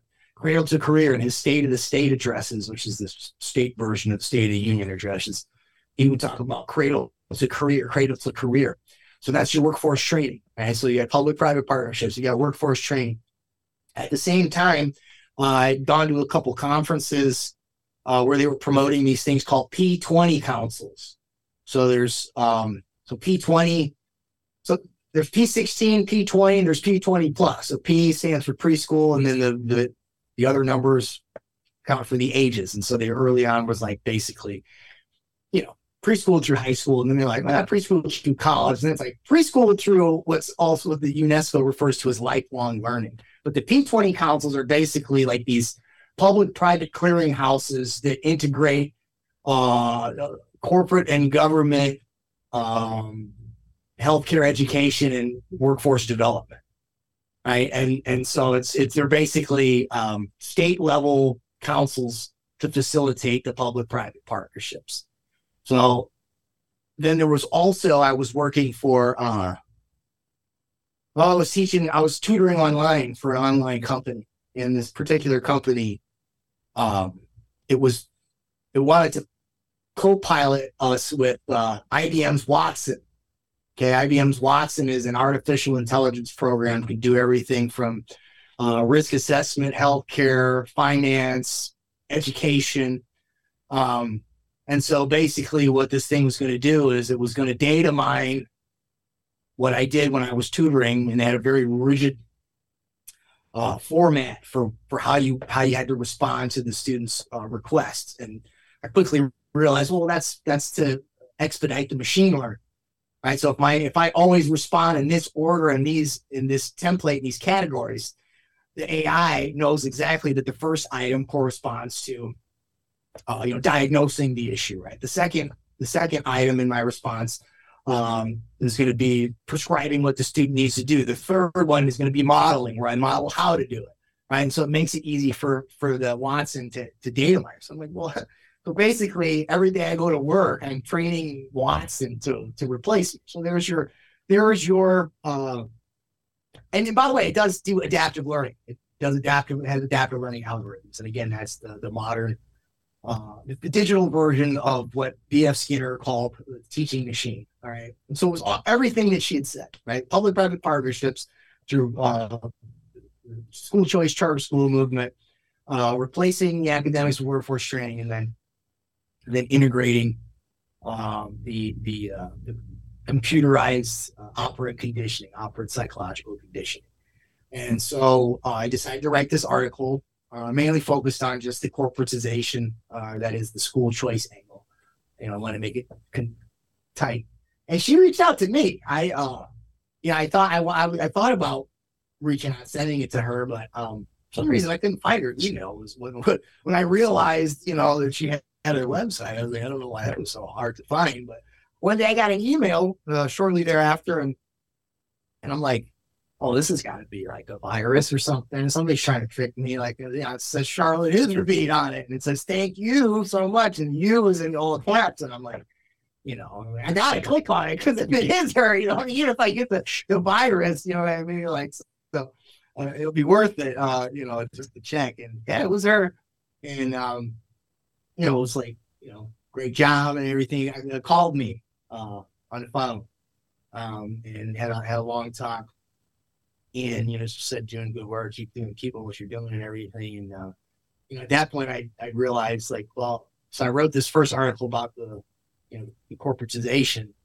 So like well i can make a, like an article on each of those topics right? The workforce training the, the, the operant condition the public private partnerships p20 council i was like well let me let me write some of these articles and like maybe maybe this can be a book right? Like maybe these articles can become chapters. And that's sort of uh that's sort of how i got uh got on that got on that journey. Uh, she she put me in touch with um, Kris Millegan, who was my publisher at TrineDay. And for those who don't know, uh, Kris Millegan also republished uh, Antony Sutton's American Secret Establishment Intro- Introduction to the Order of Skull and Bones. They also uh, he also published and co-authored uh, Fleshing Out Skull and Bones with Sutton. Um, and they were very good friends, actually. Um, and I, um, actually, I, I, I went and visited Chris. Uh, went out to Oregon and visited him last year. Last year? It was at least last year, 2021. Um, and he had some of Sutton's uh, files uh, in, a, a little cabinet there, a little file cabinet. Uh, it was mainly his future technology review and some of his report on abuse of power. Um, but it was uh, Charlotte's the one that put me in contact with him, uh, and I'm sure that helped make a pitch for my uh, for the book I was pitching, saying you know this, this she forwarded me there. And uh, the other thing that people might not know is that so the the way that Antony Sutton, um, the primary source for his research w- w- were the uh, the address books that Charlotte leaked to him. So Charlotte's dad and grandfather were both members of the Order of and Bones. So uh, Samuel Clifton Thompson, believe his grandpa, and then Cliff Cliff Thompson is uh, his dad. Uh, started to get them mixed up. Um, and um, she gave Antony Sutton the, these address catalogs that lists all the members of the order, their names, but it also lists like their their personal and professional affiliations and associations. Right. So, are they a lawyer? Are they an engineer? Are they a doctor?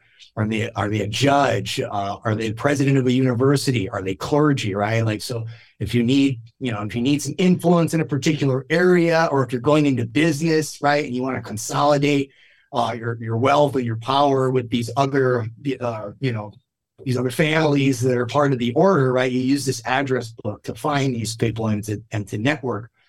Um, and so, you know, I say all that to say that, you know, my uh, my book, which builds on Charlotte's deliberate dumbing down of America and Antony Sutton's book, right? I mean, it was published by uh, the publisher who, right, was was in direct contact with Sutton. And I actually have here. These are the physical address books that she gave me, right? And you can see, and she's no longer there, so it's she shared her uh, what you call it with everybody, anyways, or whatever.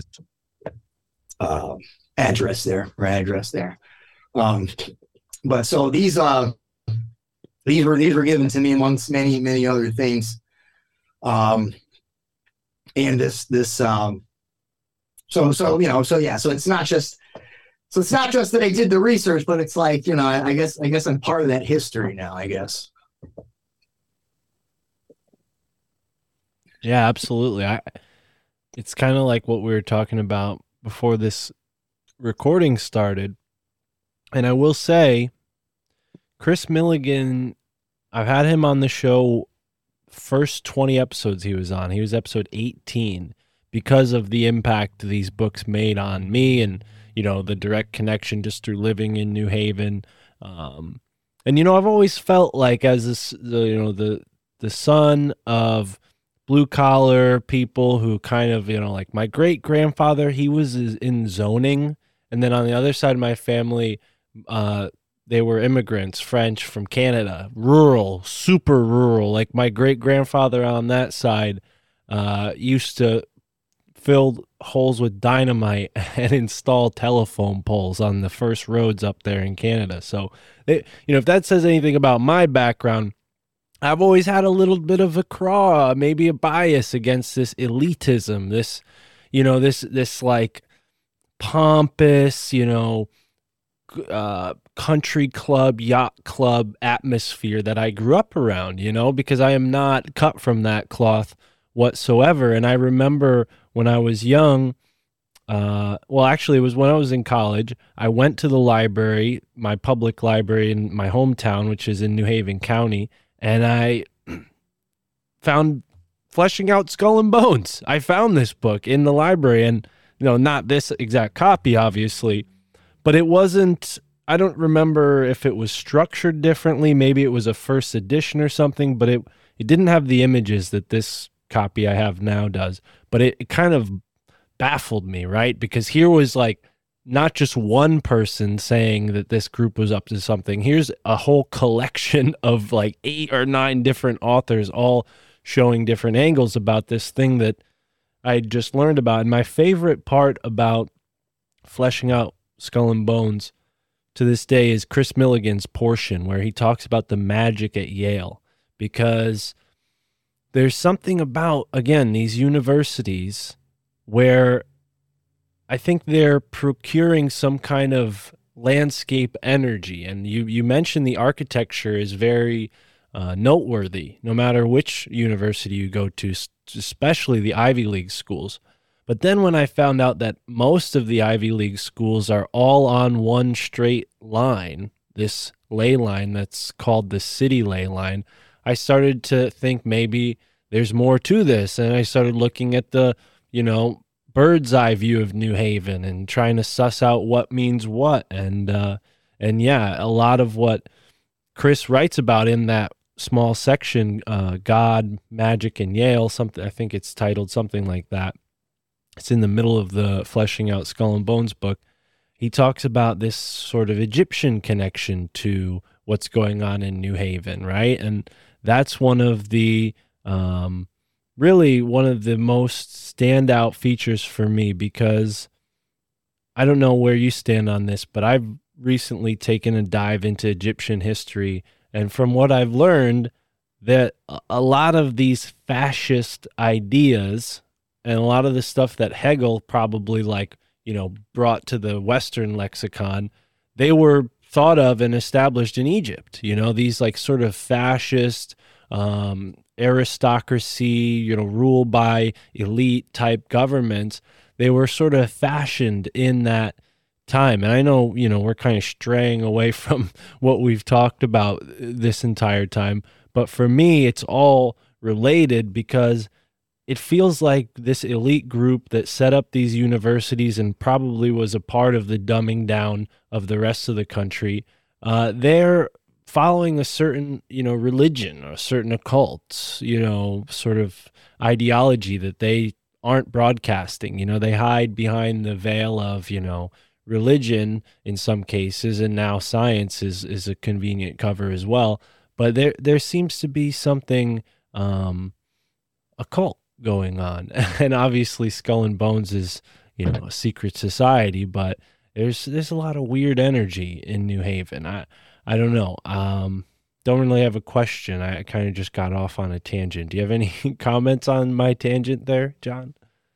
Uh, I mean, you know, if you wanted me to wax on Egyptology, I'm not. I'm not the scholar to Right. to, to do anything precise with that. Uh, I will say that you know Hegelianism and Hegel himself is deeply steeped in uh, you know Hermeticism and just the the the idea that the alchemical union or synthesis of opposites. Um, and you know, it's, it, what, what a lot of people don't know is that actually, you know, evolution. The term evolution that's Hegel's term.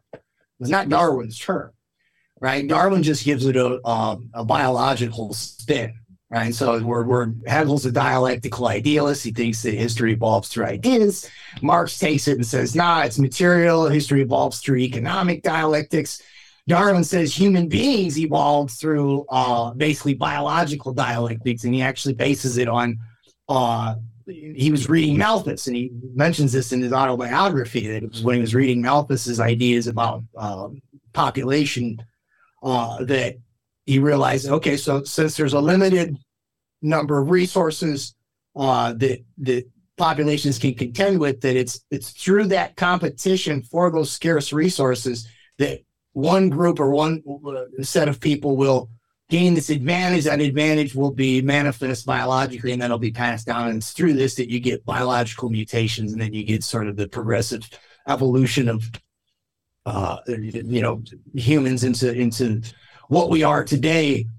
Um, and you know, that what's what's interesting though is that that also kind of uh, dovetails with, you know, the ideas of someone like Pierre Teilhard de Chardin, right? It's just that instead of basically biological determinism uh, being the, the driver of this evolution, for for Teilhard, it was something called the noosphere, which is basically the, the the intellect or the mind of God or of the universe, right? And sometimes, you know, especially in like New Age circles, you might sort of translate that into like frequencies or vibrations. So you kind of think of that as uh, this idea of noetic evolution or this idea of vibrational evolution is just sort of like the vibrational counterpart to the biological determinism, right? So in other words, right, if if the the the, the, human creature, right, evolves whether whether it's through ideas or through biology in the in the new transhumanist iteration, it basically synthesizes the two, right? In the sense that, right, if we integrate the, the biology with technologies that basically are uh, that we and we integrate through electrical signals effectively that right the the the bio the, the the biological mechanism is now sort of married to that vibrational or electric mechanism right? And so the the evolution of the two can sort of be synthesized uh, into this into this new uh, god species that the transhumanists uh, are promoting. And you know and this this all comes sort of out of a history of eugenics and and, and you know, we can go back to hegel. Uh, and I and I when I you know illustrate as much in the book, um, and that might have been a little a little in a different direction as well. But um, I, I guess what I'm saying is that that religion, whatever this this this mystery tradition that they practice, and in whatever ways it overlaps with Egyptology or just some of the other older mystery religions, uh, has basically uh, been manifest through other iterations uh, in the last several hundred years, and some of those being Hegelianism, Marxism, Mhm. uh, eugenics, transhumanism, etc. Right. And I really appreciate you demystifying that because, you know, from the untrained observer, you go and you look at this, the first cemetery in America that they have in New Haven, and you see this Egyptian gate that says the dead shall be raised and the golden sun ra winged disc. And you're like, what is, you know, this doesn't fit into the story of like, well, there were three churches and they were Puritans and they loved God. And, you know, and then, you know, 100 years later, they're like loving Egypt, you know, and of course there's a, there's an explanation that people will give us. But from my conspiratorial perspective, I feel like there's a clear connection. And you, I'm really glad that you use the phrase mystery schools because it feels like the college system, not just Yale, Yale is partly responsible for this becoming a standard practice, but you have this theme of secret societies, specifically with the Ivy League schools, and then that kind of broadens towards the fraternity culture as you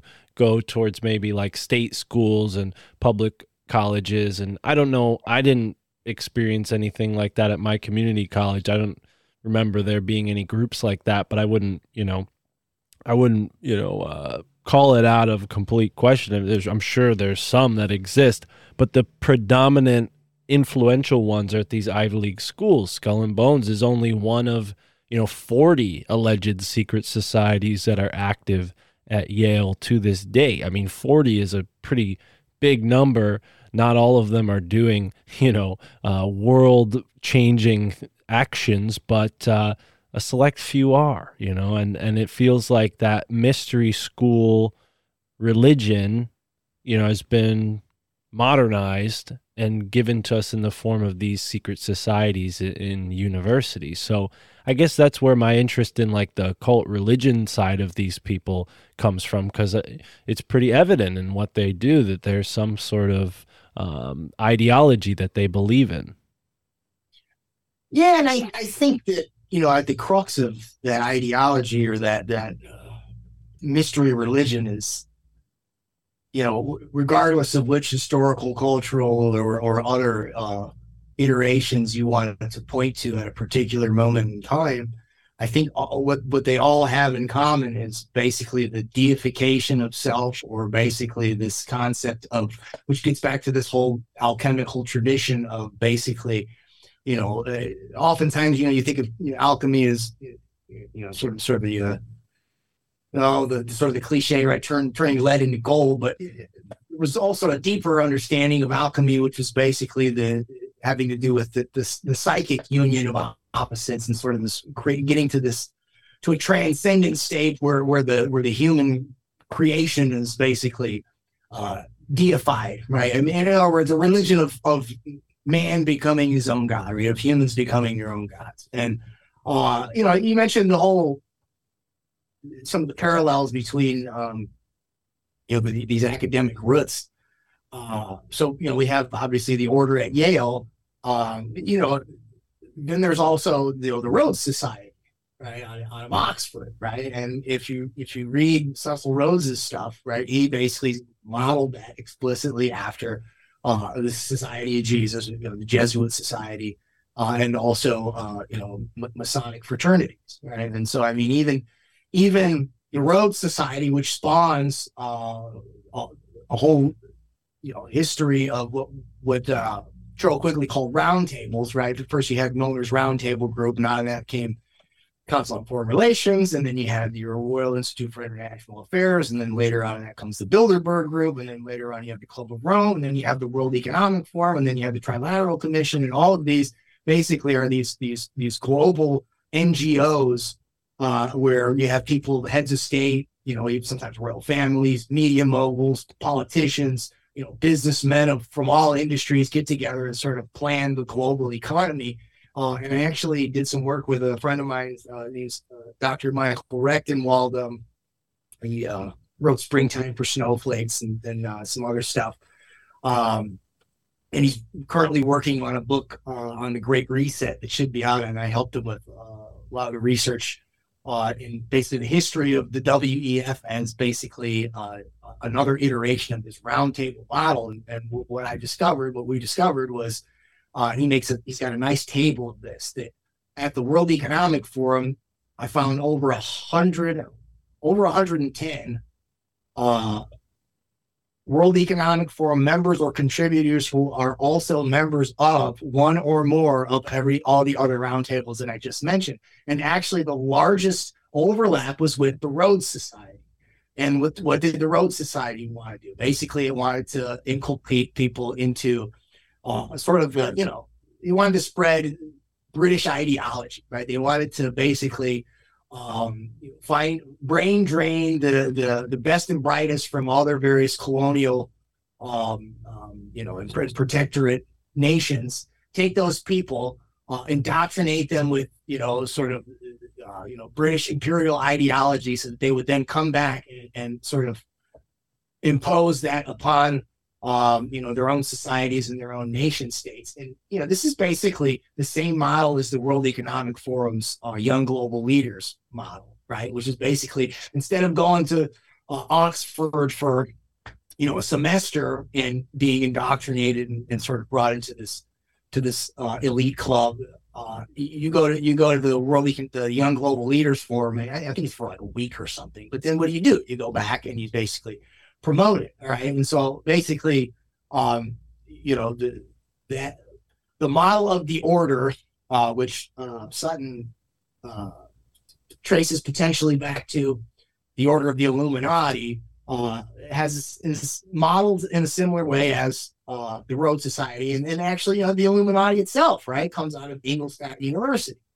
Okay, so all of these sort of um, secret societies um, basically have their roots, have their origins in in university systems. Uh, and it's interesting to note again that these that these roundtables, these global roundtables that like are now like the WEF, basically a public institution now, right? I mean, like you know, when people used to talk about the CFR and Bilderberg, it was like you know, there was a time when like Bilderberg doesn't exist. People would try to say, right? I mean, no one's going to tell you the World Economic Forum doesn't exist, right? And there, and if you look at their rosters, they have, you know, some of these people like Wilbur Ross. You know, it says in his WEF profile is a member of Bilderberg. But what it shows is that, um, that out of these, out of these secret societies, which come out of these these universities, you basically have a growth of these these basically these global NGOs that set policy globally now, and they even oftentimes use Chatham House rules. Chatham House is another term for the Royal Institute of International Affairs. And um, Chatham House rules are that um, you, you can't share what was who said what at the meeting.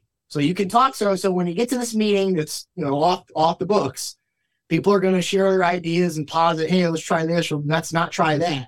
You can go back to your constituents and you can talk about the ideas, but you can't say who said it right? And that's the secrecy element of it. So that's so in the same way, right? These um, you know, these very public faces of globalism, like the WEF, uh, are basically just carrying out a, a slightly less secretive uh, model that, that grows out of, of this this you know these institutions like the Order and, and the Rhodes Society. Right.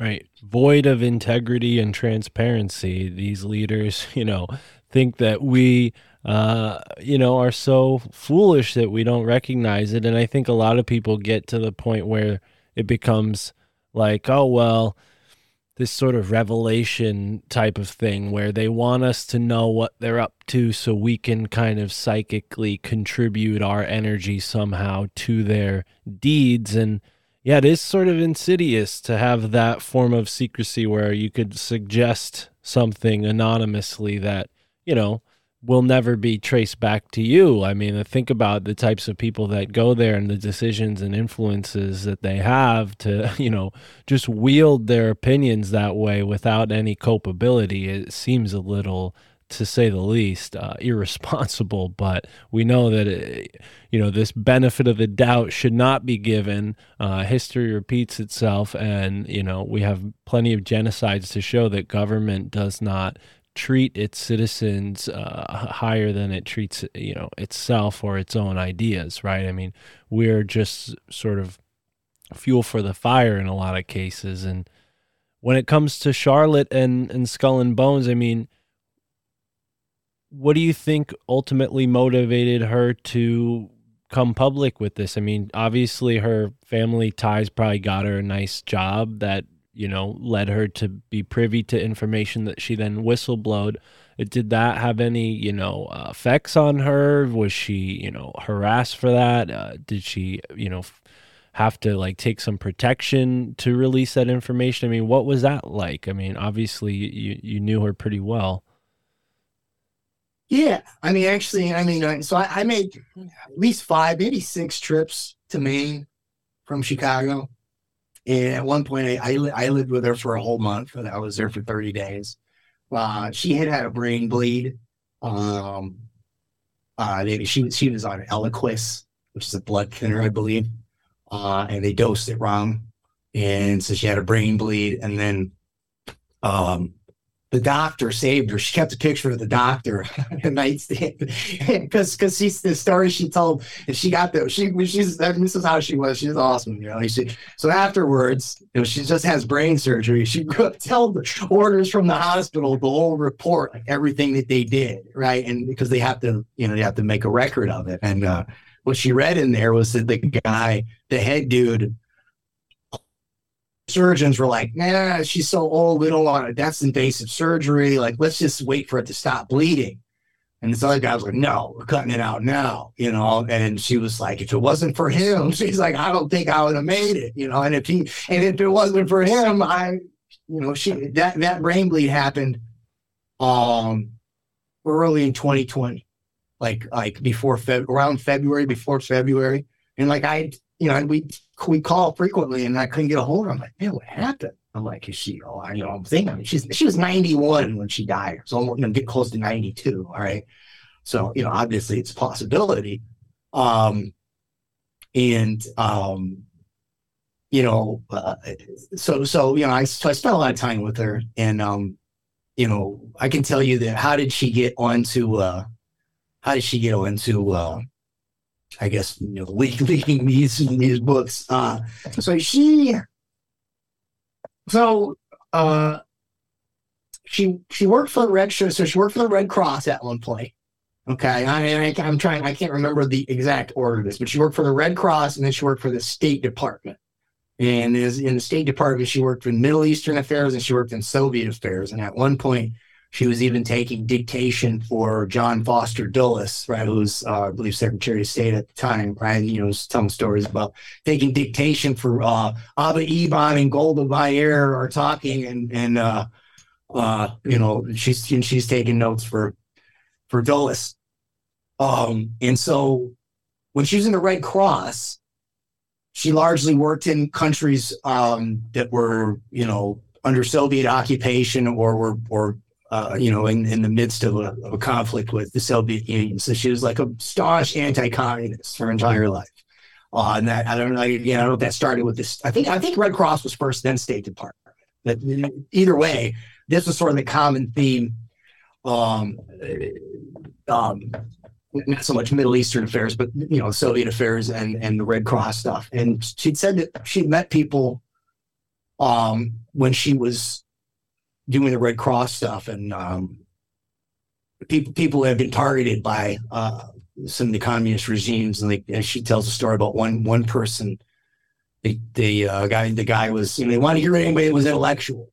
So like this one guy was a pianist. He was like you know world class and you know this suggested this this man had a brain that might be uh you know one, one of these students that doesn't conform right? So uh so they, they cut his hands off okay and then another another person said that uh her her parents had their heads cut off and carried around on a pike you know and, and we're told this is what happens if you resist. This is what happens to resistors. And so she was you know she was overseas for a long time i want to say so she was born in 1930 i think she started this you know the state department stuff and red cross like the 50s okay? She comes back around the 70s so she hasn't been in the United States for like 20 years or like, you know, it's, it's at least a decade. I'm mean, close to 20 years. She comes back and uh, goes to a school board meeting and, um, and there's a little round table of parents and they're asking like, well, what, what do we, what's a good curriculum? What do you, what do you all want to see uh, your kids learning? And Charlotte says something like, well, you know, I just, I think there's just, you know, the Constitution and, you know, good- you know, good morals and values. And then she says, everybody goes, whose morals? Whose morals? Like sort of the beginning of kind of this, you know, what has become this hyper relativist postmodern type of uh, wokeism. Um, and she was she was thrown off by that because it's like, you know, there was no there was no question about, you know, whatever was, you know, the common values, at least that's, you know, that was not the world she remembered. Right. And um so she started starts to look at some of the curriculum that they're that they're you know proposing and um she kind of sees like you know some of the um you know, some some some very very communist kind of uh rhetoric and propaganda kind of kind of being um whisked into the into these curriculums. And at one point somebody uh you know so she was going and asking questions about these at the at these school board meetings. And one of the other might have been a parent or a teacher. I want to say she was another teacher. She said, "Yeah, you're you you're on to something, but you don't quite know what you're on to." So she was like, "I'm going to pay for you to go get this change agent training." You can see this green book here. It says "Change Agents Guide to Innovation in Education." This is the book that she. I mean, the, this is the book, not just like you know, a copy of this text. Like this is the book that they gave her when she went to this training it's really interesting book. I, I, one of these days, like time, I, I want to just do a uh, my document cam out and just just look through some of the strategies they have in there. But the change agents, what they do, uh, and and this is a term. Look, if any if anybody out there has ever, um, and it's not just in education, but it's in other disciplines as well. But I remember when I was getting trained to be an educator, they talked about change agents all the time, like it was a positive thing. It was ne- I never had the sense that it had any of this other connotation until I until I came by and got this book or, or saw this book. She told me the story.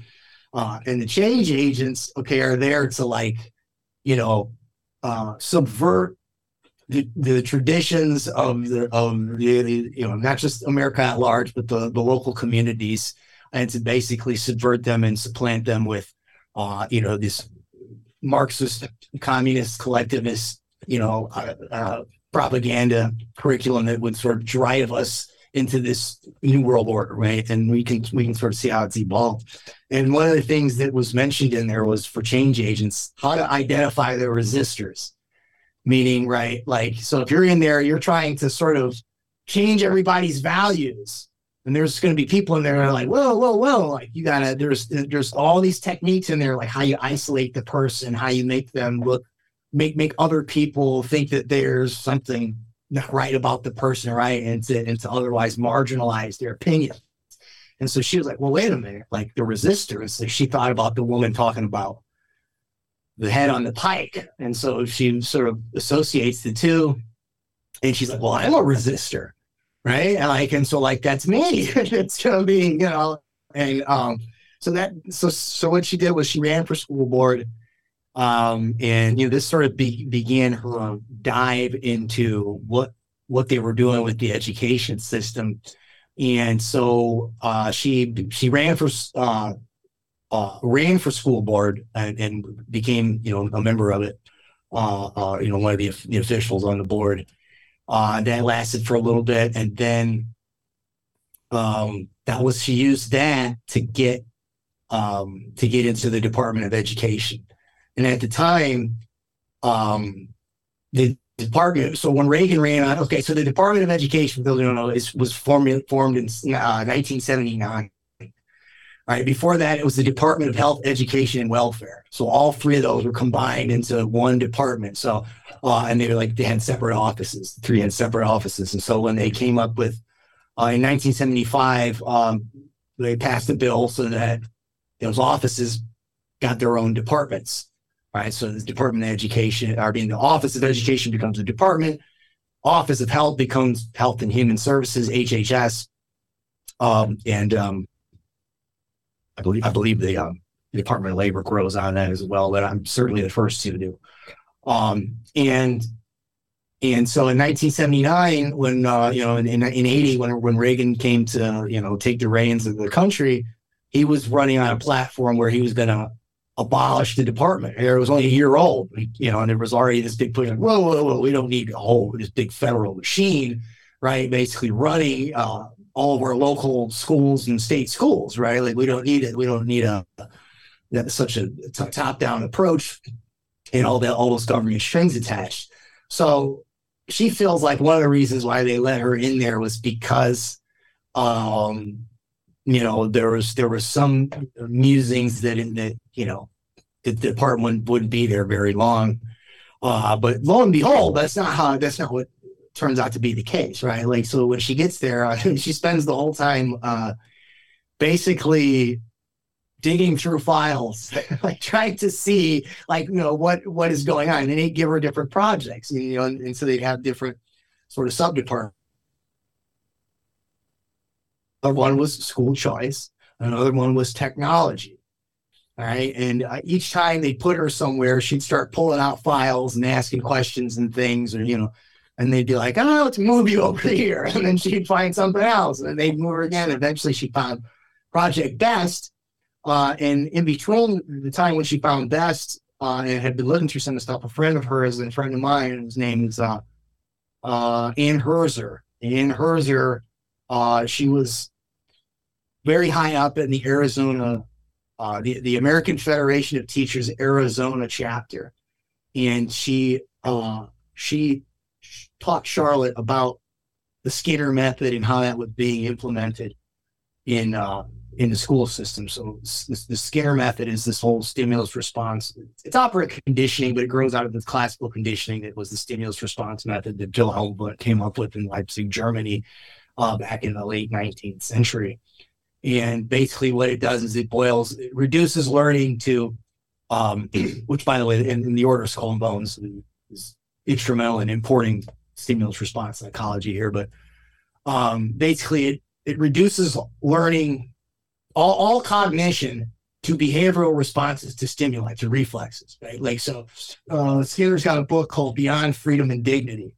And for him, basically, you, there is no moral, moral uh, law, there is no consciousness. Like, th- these are all sort of ephemeral superstitions, uh, terms that we use. Uh, they're, they're basically, uh, you know, the exhaust or the you know the uh, the, the waste that comes from the from the reflexive responses right so for him right you don't have any freedom right you you just respond to stimuli and, and something is only you know it's only a bad response because it was bad stimuli right? The environment was structured enough. So basically what it's trying to do is uh, hamstring the actual the thinking mind, the inner monologue that you hold in your head that actually creates right? The, the, the questioning, the introspection uh, that you use to sort of have volition and, and make your own choices about how to respond to stimulus or whether to respond to stimulus, right? So the idea here is they just want you to be,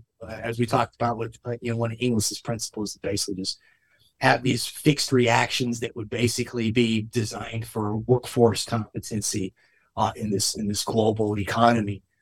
And so uh, it was hers or they taught her about that. And so when she saw that in Project Best, she blew a whistle on it. And uh, that was what got her, uh, basically got her fired. Right. And so that was 1981. Uh, and she would have given Sutton these address books a couple of years later. And her dad was ill at the time. He was um, he was getting ready to pass away. I- You know, I mean, it might have been a couple of years, but I mean, he was. They were taking care of him. He was living there with them, and um, you know, he and uh, she she she she said that he would when she would have conversations with Sutton on the phone, and he's in the other room and could hear. Um, and you know, she said before he passed away, he said something like, you know, if I if I had more time, I, I would help you. But then, you know, she tells stories and love them. So is then fleshing out Skull and Bones. She writes a little piece about her dad in there, and um, you know, I had different we had different ideas about some things, right? Um, and um, you know, but he he he let he, he let her be independent, very independent, right? And she said, you know, when she was when she went overseas, you know, she probably in her twenties. This is nineteen forty, fifty.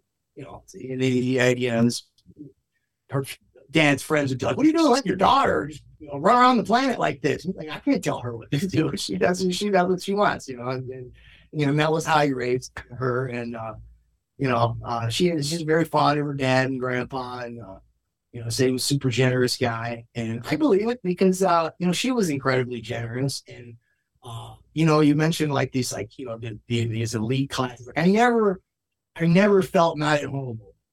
Like I never felt like I'm very working class, man. I've already told y'all how much money I make, right? And I love that. You know, I basically got a white collar job and I got academic credentials, but I mean, that's not that that's not where I come from. And if you just want to talk about, you know, money, you know, this doesn't get me in that bracket either. Uh, but I never felt like, you know what I mean? Like I was in some like, uh, you know, blue blood castle or something. It was just like she's very down to earth, had a super good sense of humor, um, you know, and she got it from somewhere. You know what I mean? So, um, but she was very much a patriot, and you know, and very much, you know, was uh, very, very well. She became, became Catholic later, but was very, uh, they're always very Christian. I believe they were Anglican prior to that, or Episcopal, same same difference. Um, and so I mean, I think some of some of her her spiritual values, sort of her, her patriotic values, um, and the freedom that she was allowed as a as a uh, daughter to you know make her own decisions. I think all of that sort of uh, made Charlotte the person she was, and, and and made her you know influenced her to take the route that she took. Uh, you know, but she was always like that. Like she never, uh, you know, she liked, you know, if, if you were doing something that, that uh, you were trying to hide and, and it needed to be exposed, you know, she she wanted to do that. You know, so Yeah, and I'm certainly grateful she did. I mean, you know, having that position to be able to look through those documents with that objective, I'm sure, you know, based on what we said earlier, very few people like that get to those positions anymore, you know, and uh so when it comes to what she found, unless you have something to say real quick, Oh no, there's a ones. I mean, I don't want to. I But there's the one that's interesting because you just reminded me. There's a couple of. So she would often say that she felt like God put her in spots where it showed her things before she understood what she was looking at. A lot of times, and some of the stories she told about like technology. She told me there was this uh, like when I showed her, you know, I mean, because largely what I did to expand on her book, hers largely focused on the federalization and and and uh, and the reprint looked at the corporatization. Uh, I'm looking at largely just tech, technocracy, the technocratic aspects, right? And like basically what has what Project Best evolved into. And um, and I was in, you know, I'm she she I gave her a copy, obviously, and um, you know, all the transhumanism AI, and she told me a story where one of the per- people she worked with, Arthur Melmid, um, he he he said when they would go and they would have lunches, this is in the 80s, he would tell stories about tell her about like robots and AI and like how in the future it's all going to be like this. And she was like, it just sounds. She was like, it, it, it's like I mean I heard him, you know, but it wasn't like what like you know it was just kind of kind of went over went over the head, you know. And uh, she felt like she was like I think that was She was like, I think that was God doing that on purpose. Because if, cause if I would have, she's, she is her talking. If, if she would ever, if I would have, uh, if I had known what I was looking at earlier, I might not have, I might have been, uh, you know, pers- persona non grata before I got my hands on, um, uh, Project Best. Yeah. Right. And, and, um, so that was just, you know, yeah, that was, that was something that I wanted to, uh, to note there. Yeah. Absolutely. Yeah, no, I can relate. I think that was part of what I told you uh, before we started recording, where I was in, you know, George Bush's former home the day he died, and I had no idea that's where I had been, you know. Um, and it, it is interesting. I, I think that it's exactly how things come to people sometimes, you know, through divine inspiration. And it feels like, uh, you know, with Yale and and this elite class, yes, religion and some occult stuff is a part of it, but the technocracy side of it seems like a outgrowth from that, right? Because you have this idea that was very influential, at least from what I've learned in the New Haven colony, of the apocalypse, a book of revelations, right? And this idea has been spread far and wide. It's still used to this day to strike fear into people's hearts. And, you know, I don't know where you stand personally on Christianity, but, you know, I personally don't really subscribe to that notion. And there's a variety of inf- interpretations on the book of revelations but there's this more insidious interpretation that gets used right? Uh, this idea that oh the world's going to end and we need to bring the world to an end because that uh, that's going to bring God back and he's going to judge us favorably for doing his dirty work to bring about his judgment, right? And that, it almost feels like that's who these skull and bones folks think they are. Like they're filling this role of like the the uh, ordained devil or something like that. I mean, have you come across anything that feels that way when you're looking into when you were looking into school world order because i mean a lot of people who study technocracy and and transhumanism it has that kind of sinister element to it. It has that sort of occult element. I mean even some of the early origins of uh, the devices that became what is now computers and the internet they were cryptographical machines used by secret societies you know the, these sort of number crunching devices that they used to create codes and things like that so there there is definitely a link between technology and the occult but yeah i wonder if that's come up for you Um, yeah, I mean, so a couple things. I mean, Kris can talk more to the whole uh, what you're talking about as far as um, some uh, some members of the order and, their their idea that um, they're God's elect in, in hell, basically, or something like that, and and that right, they're sort of just like the an- antithesis, the necessary antithesis to uh, you know, God's elect in heaven, right? And and and there are there is a large uh, milieu of Calvinists uh, in in the older families of the Order of Skull and Bones, but um, he said Kris Kris uh, can wax on that more uh, more articulately, um, you know, and then and there definitely and there definitely is uh, um, a lot of members of the order and clergy, okay, especially early on. Um, and you know, I mean, even nowadays, uh, like as you know, I think this is always uh, sort of a, um, a narrative that's used to maybe um, stir up, uh, you know, or to steer uh, politics and economics and, and society at large.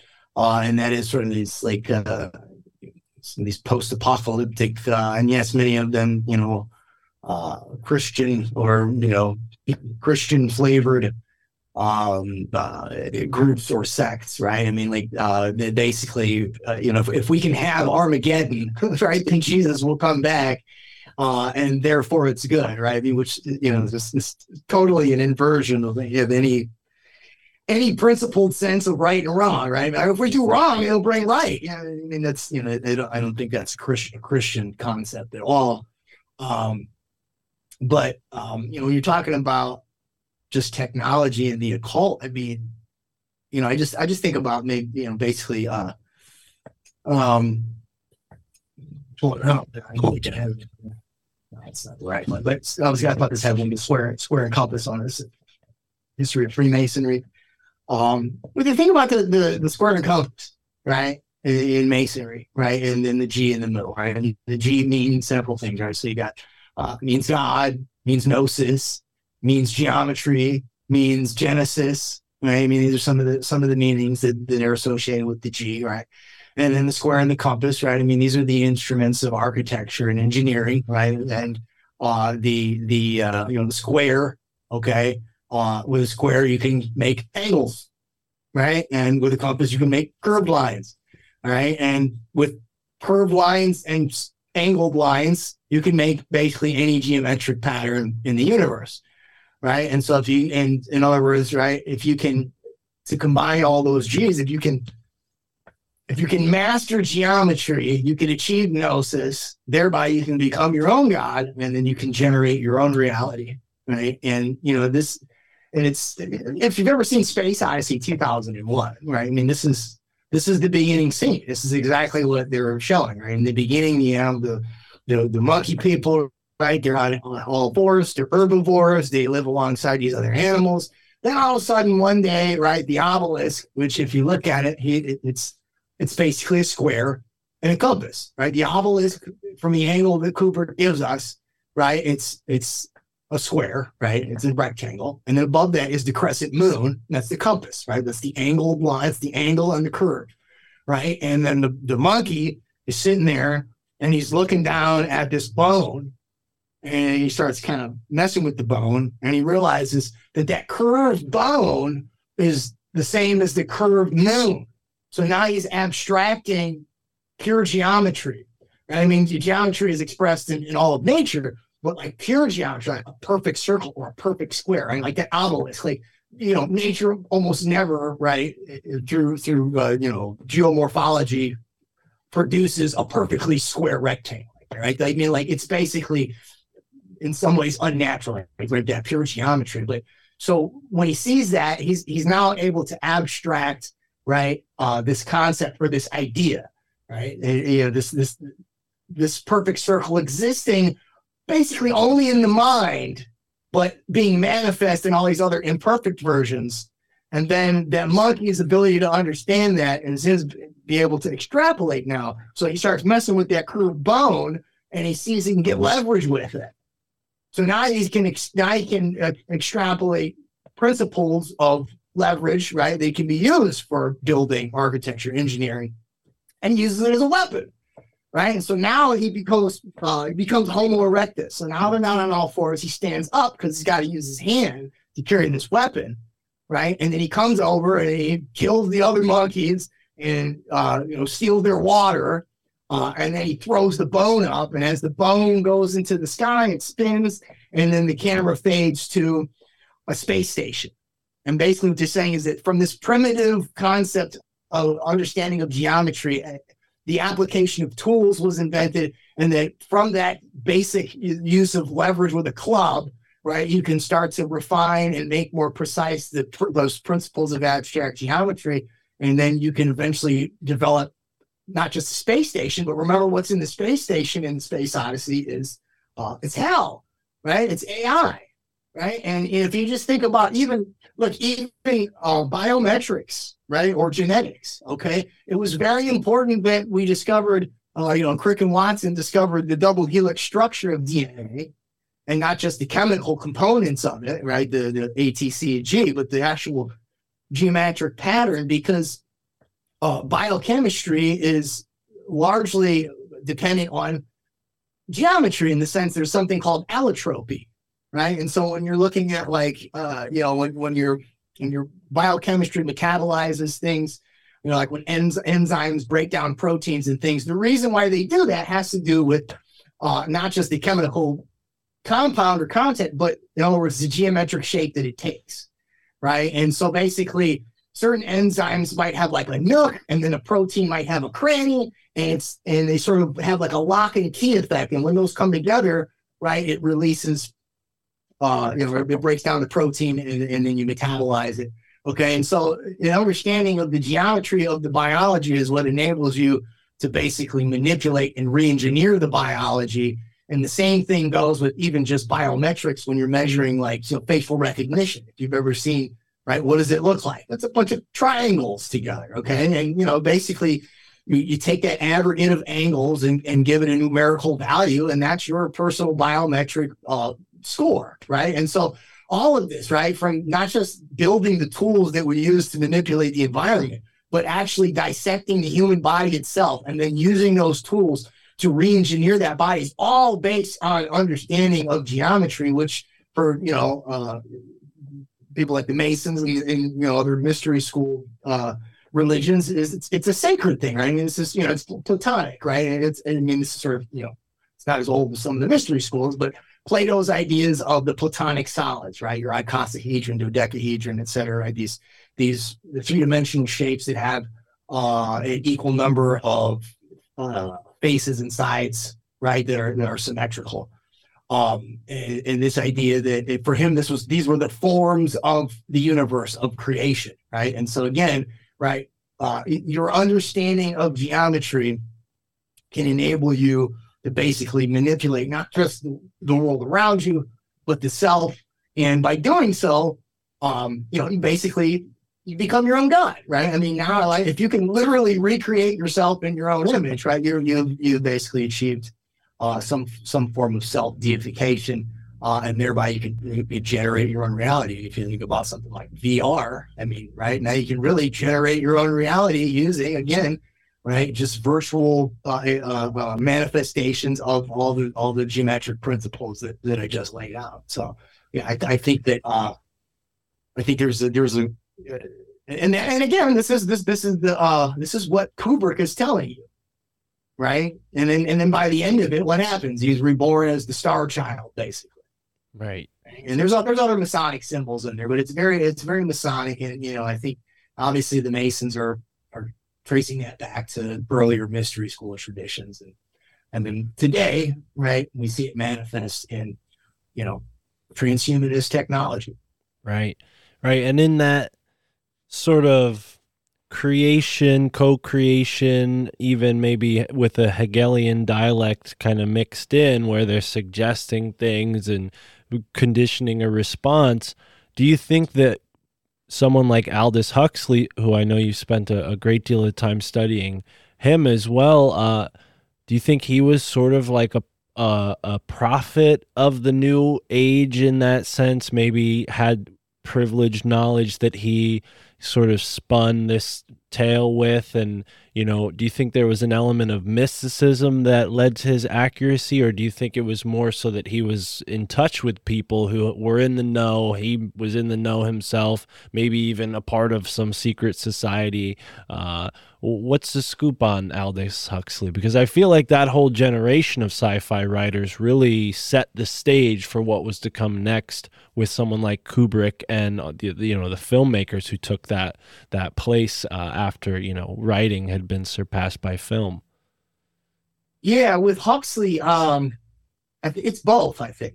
Um, so, in other words, he was uh, he was very close with uh, uh, some of the top scientists at the time.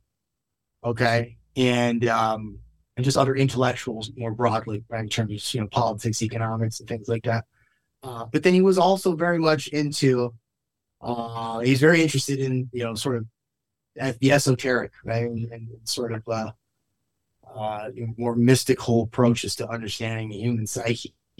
And I mean, Huxley is, uh, I mean, his his influence on everything, I mean, cannot be understated. Uh, so, so his okay, so his so his grandfather is T. H. Huxley. Right, Tom, Thomas Henry Huxley he's also known as Darwin's bulldog. Okay, uh, in some ways, I like to say that you know Darwinism could actually, in some ways, be more aptly termed Huxleyanism to the extent that it wouldn't have been as popular as it was if T.H. Huxley didn't go around promoting it at all these lectures because Darwin doesn't really like public speaking. They didn't want to go around and, and talk about it. He wrote his, you know, uh, uh, on the origin of species. Um, but it was it, what what made it popular, what what got it sort of uh, got its foot in the door and accepted in the halls of academia was was Thomas Henry Huxley. Um, and he was a member of something called the X Club. He's a, uh, he's a fellow of the Royal Society as well, but he was a member of the X Club. And um, the X Club was kind of like a secret society where, where a lot of these uh, scientists uh, of the time would get together and, and sort of pontificate.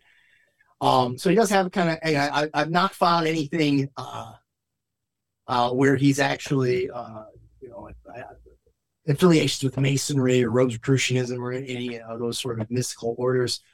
Um, but I did find this is in my book. Maybe I'll pull out the pictures here. in But I got an abacus.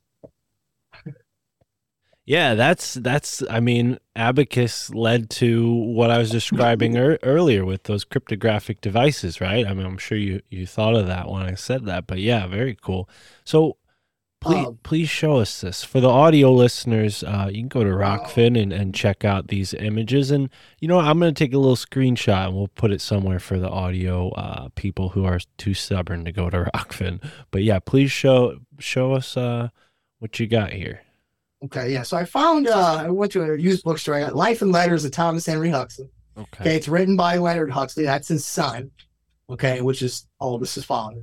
Uh, so I mean, this is a not an autobiography, but it's a biography. It contains some of his letters, but it's got Leonard's comments, and so the commentary is from somebody that didn't just know him, right? He was his son, his family. But this is an interesting picture. I think this might not mean anything, but I'm I'm going to tie it into some some other interesting connections he had with uh, people at Yale. Okay, um, here's here's him with the whole, you know, with the hand in the code. Right. Know, and I've heard people say that this, you know, is, is Masonic or it means something. I've not been able to actually find anything that definitively says what it means and whether or not it's associated with a particular secret society or mystery school, right? But I mean, that caught my eye. I'm like, oh, that's interesting. So you look at the other, the other one here, the other volume of it.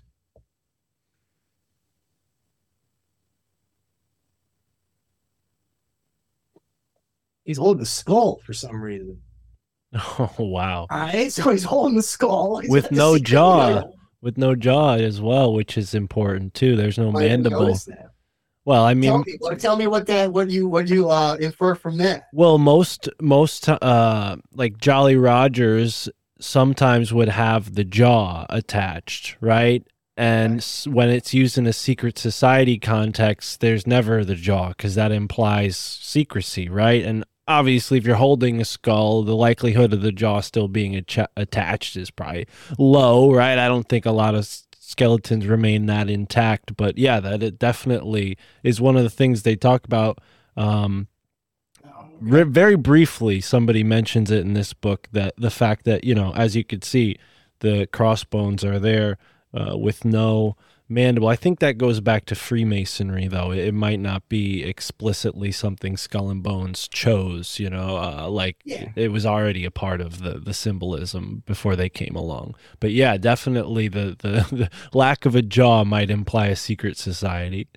Yeah, and then so so what's interesting is so in in one of these volumes, and it's the, the particulars are in my book. It's been a while since I thought about it or gone over it. Um, uh, so might be a little influenced here, but at some point, he's invited uh to the United States to go on a tour and give some lectures.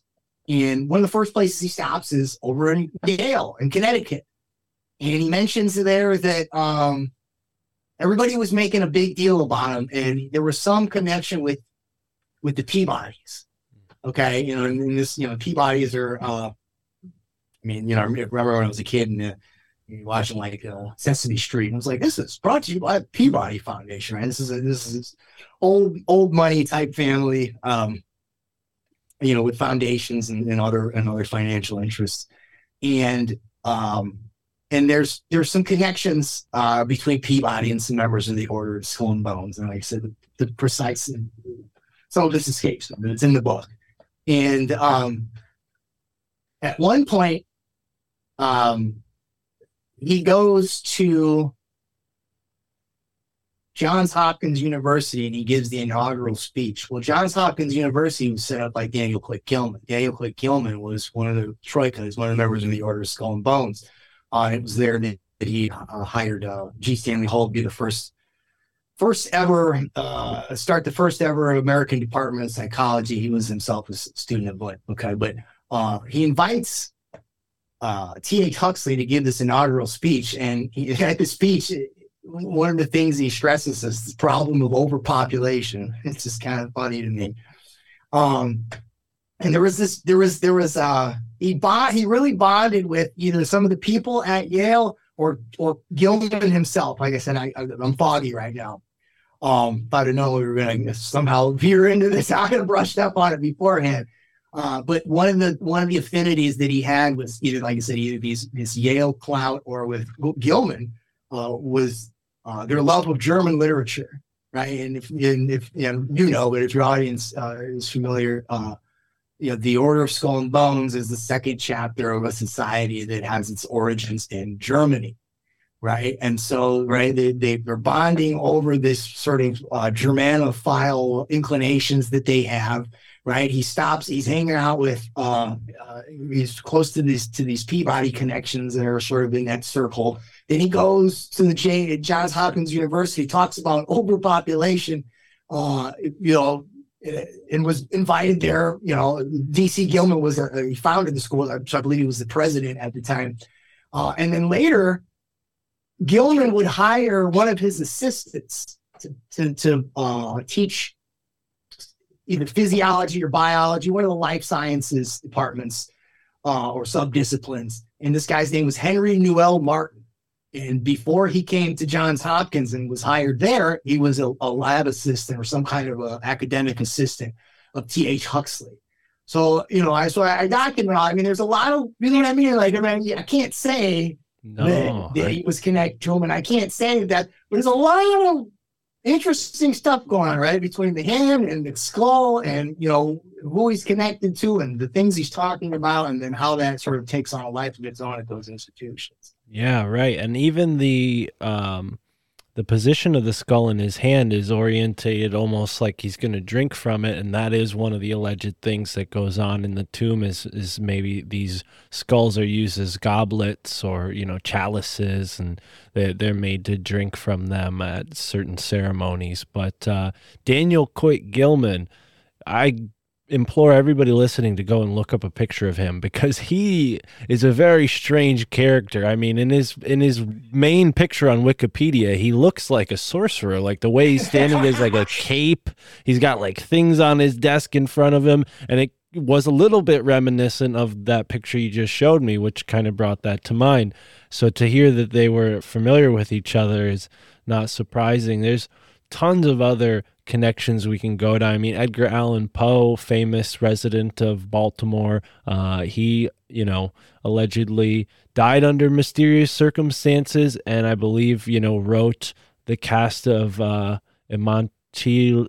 I don't know the Montiago, I think Montia, yeah, he wrote that uh, alluding to the Masons, and and some people think that that was you know part of why he died so soon, and and yeah, that that whole stretch from Baltimore to New Haven and up to Boston, it's on this city ley line, which in the colonial days was known as Satan's axes because everything west of that was, you know, wild, untamed, the realm of the the devil, right? From that puritanical kind of mindset.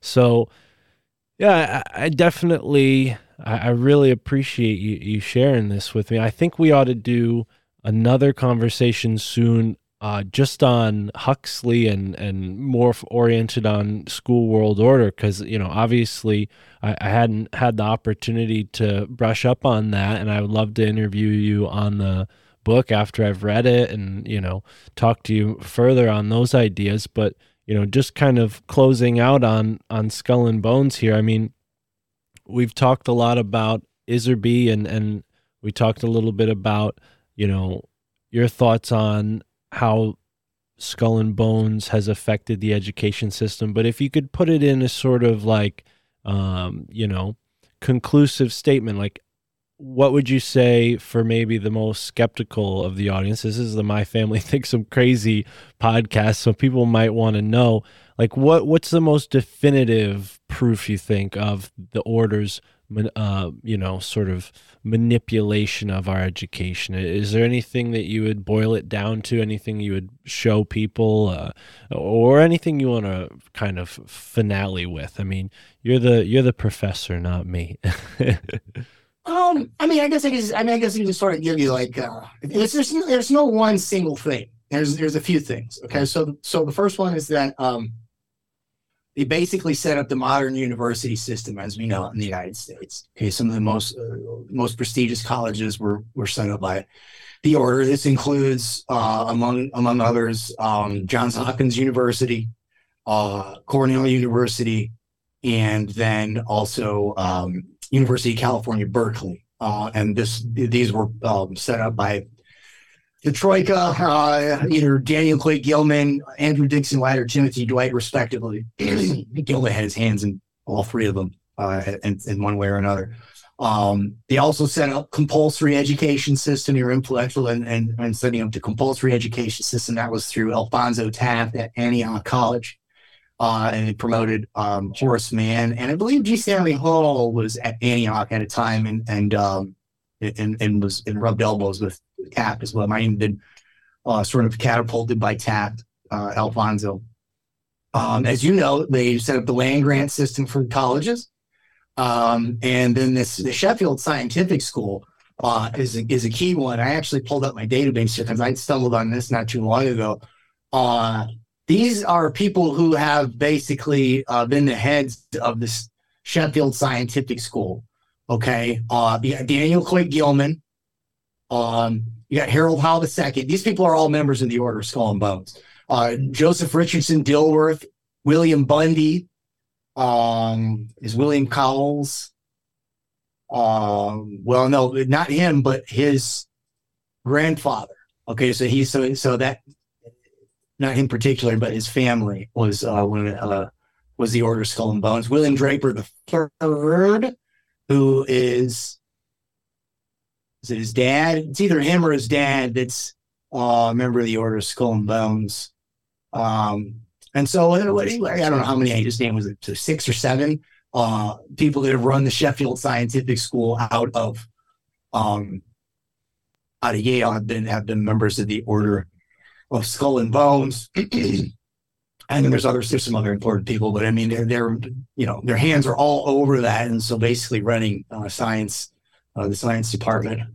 Um, and um, then you also have him basically um, su- suffusing um, um, Hegelianism, Hegelian philosophy into the curriculum early on through people like G. Stanley Hall, and then eventually you have, uh, you know, uh, sort of his his um, his protege, which would have been uh, John Dewey, and then John Dewey kind of passes the ball to uh, John B. Watson, and um, um, and then you also have the uh, importation of the stimulus response method of psychological conditioning as a component uh, integral uh, to to any pedag- uh, pedagogical training. Like when I like I, I mentioned, I was doing the high school practicum, and um, uh, I remember I had to take educational psychology, and I just remember going like, I'm teaching literature. Like, why do I need to know? Like you know the neurotransmitters and you know the be you know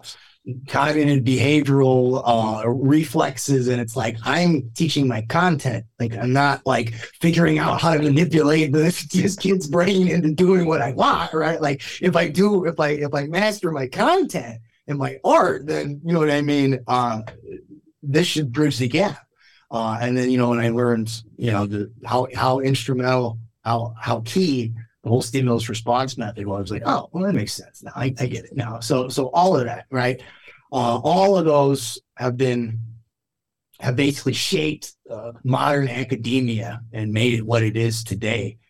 Um, there's there's other important there's other uh, interesting connections between the order and some of the some of the people who designed the earlier models of brain computer interfaces and other neural neural implants.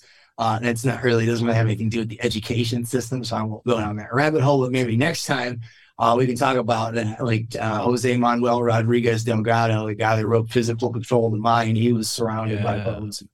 So- Yeah, he was at Yale, and and you mentioned B.F. Skinner earlier, who I believe was out of Harvard, so that kind of connects him into the fray, right? I, I could, he was, yeah, he was funded by by um.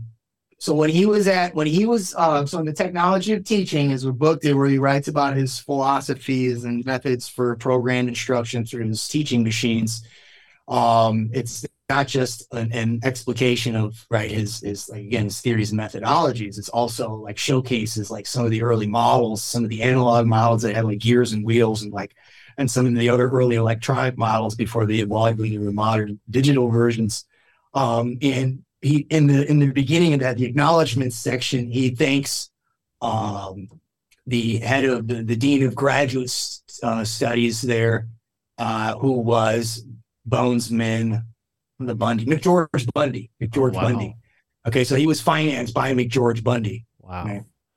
wow, I didn't realize it was that direct. I actually. Uh, on a show, a different show I do with my friend Mike Wan, we spent uh, an episode talking about B.F. Skinner just as a sort of psychological examination of a person. I mean, you know, his work kind of speaks to the type of mind that would, you know, be in that realm, but as like a clinical thinking scientist, like it really seemed like he was passionless. I don't. I mean, I don't know. I, I don't want to judge anybody, but he he definitely personifies like that. Uh, you know, mad scientist or like cold scientist that you see portrayed in like uh, you know the film uh, Doctor Strangelove. Is it by uh, Kubrick? Right. So Yeah. yeah, it, it feels like maybe he was aware of of that Kubrick, but. Damn, John, this has been a, a fantastic episode. We went far longer than we were scheduled to. I'd love to have you back on uh, very soon if you you can. And um, yeah, and obviously go into a little bit more of the skull and bones stuff as well if we can. But uh, anything that you'd like to leave the audience with? Obviously, you have a website that folks can go to. They can pick up your book, School World Order, uh, through TrineDay. Uh, it's most likely available on Amazon too, I'd imagine. Uh, but TrineDay is good. I've picked up books from TrineDay, and it's they've delivered it uh, quicker than Amazon in some cases. So I definitely encourage people to go directly to TrineDay, uh, but maybe they can get it from your site as well. Tell us about it. Yeah, my, my site links uh, to to TrineDay, so if you Cool. go through there to get it, um, you know that's where you'll go. So it's schoolworldorder.info, and uh, you know if if if we're sold out at TrineDay, you can, maybe grab it at Amazon. Um, you know, it all depends on where we're at in the, the distribution cycle. Um, and that website has uh, a collection of all the articles that I've written before and after uh, I published the book. So I've written, written quite a few articles uh, post COVID on sort of uh, analyzing how you know lockdowns have basically um, hit the accelerator on a lot of the stuff I talked about in the book. I also did a series on uh, the the unions, the teachers' unions, and how uh, unfortunately uh, they're tied into something called Education International, which is a global union that has multiple ties to the World Economic Forum and the entire Fourth Industrial Revolution agenda. Uh, and uh, most of these, most of the stuff I do now is for Unlimited Hangout, which is Whitney Webb's publication, um, who also is a now a TrineDay author, just recently published her uh, book on Epstein, her two volume series.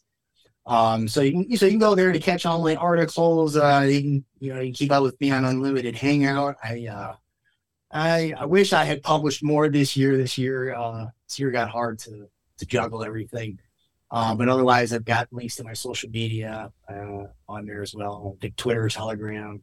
Uh, I try to make some videos here and there, but you know, again, hands kind of hands kind of tied as of late. But I'm hoping next year I'm going to be able to do some of this more regularly. If you'd like to, uh, you know, support my research, uh, I I build a database, a brain database um, that sort of lays out a you know a 3D uh, map of everything I've talked about in here with links and notes, and I upload. You know, Charlotte again. Charlotte gave me uh, when I was over there. One of the things I did was I um, cleaned out the barn, and in the barn uh, there was 13 cabinets with 34 shelves, filing cabinets, everything that she took from the department and all or social other stuff. It was, it was mainly education documents, stuff that she took out of the department, stuff that people leaked to her from the department, stuff that she gathered on her own.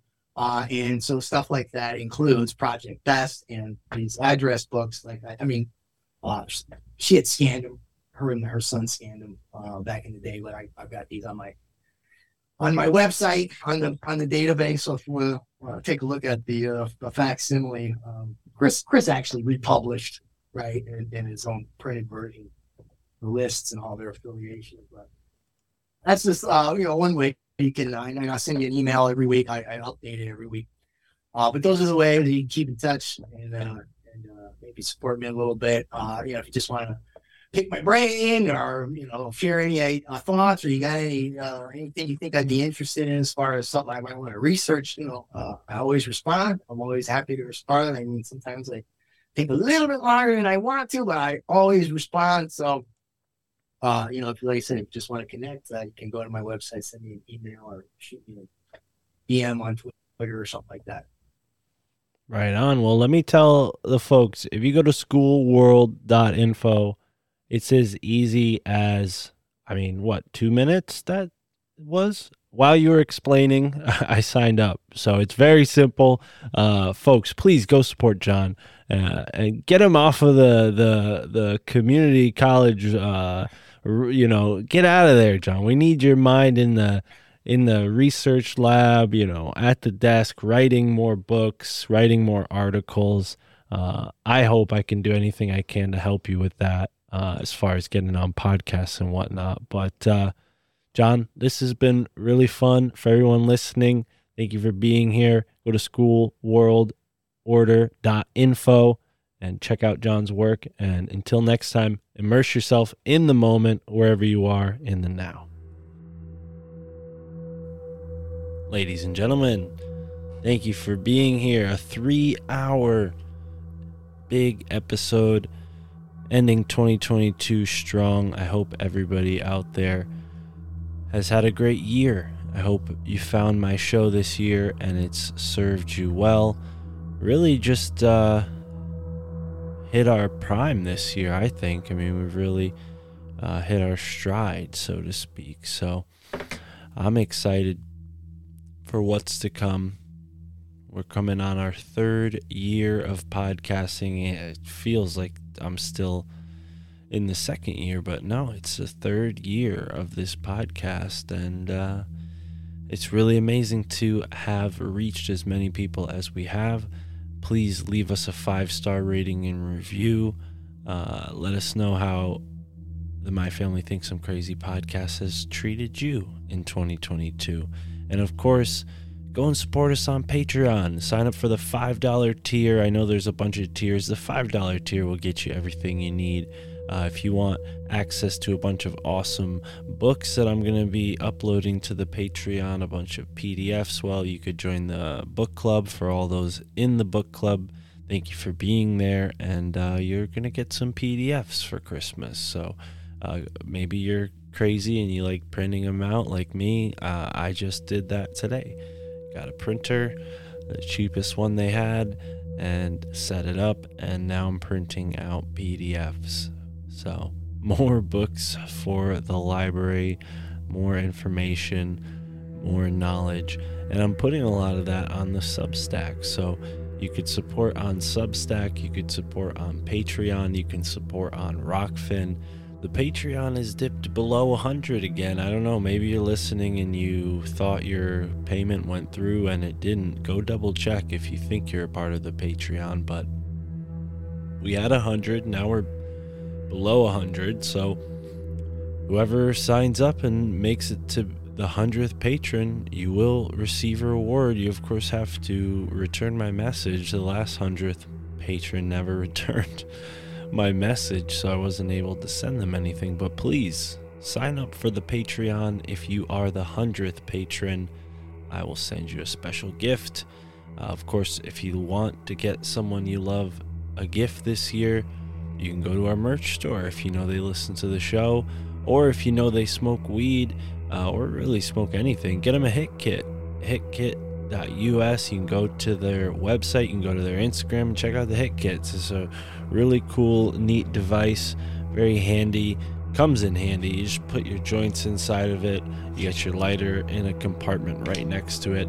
And some of the hit kits even have it so that the lighter's tucked away and you don't even have to take the lighter out. You just light it up right there in the hit kit. So check that out. Shout out to Garrett. He supports the show. He is a listener of the show and he is the sole operator of hitkit.us. So no big corporations, just a small independent business.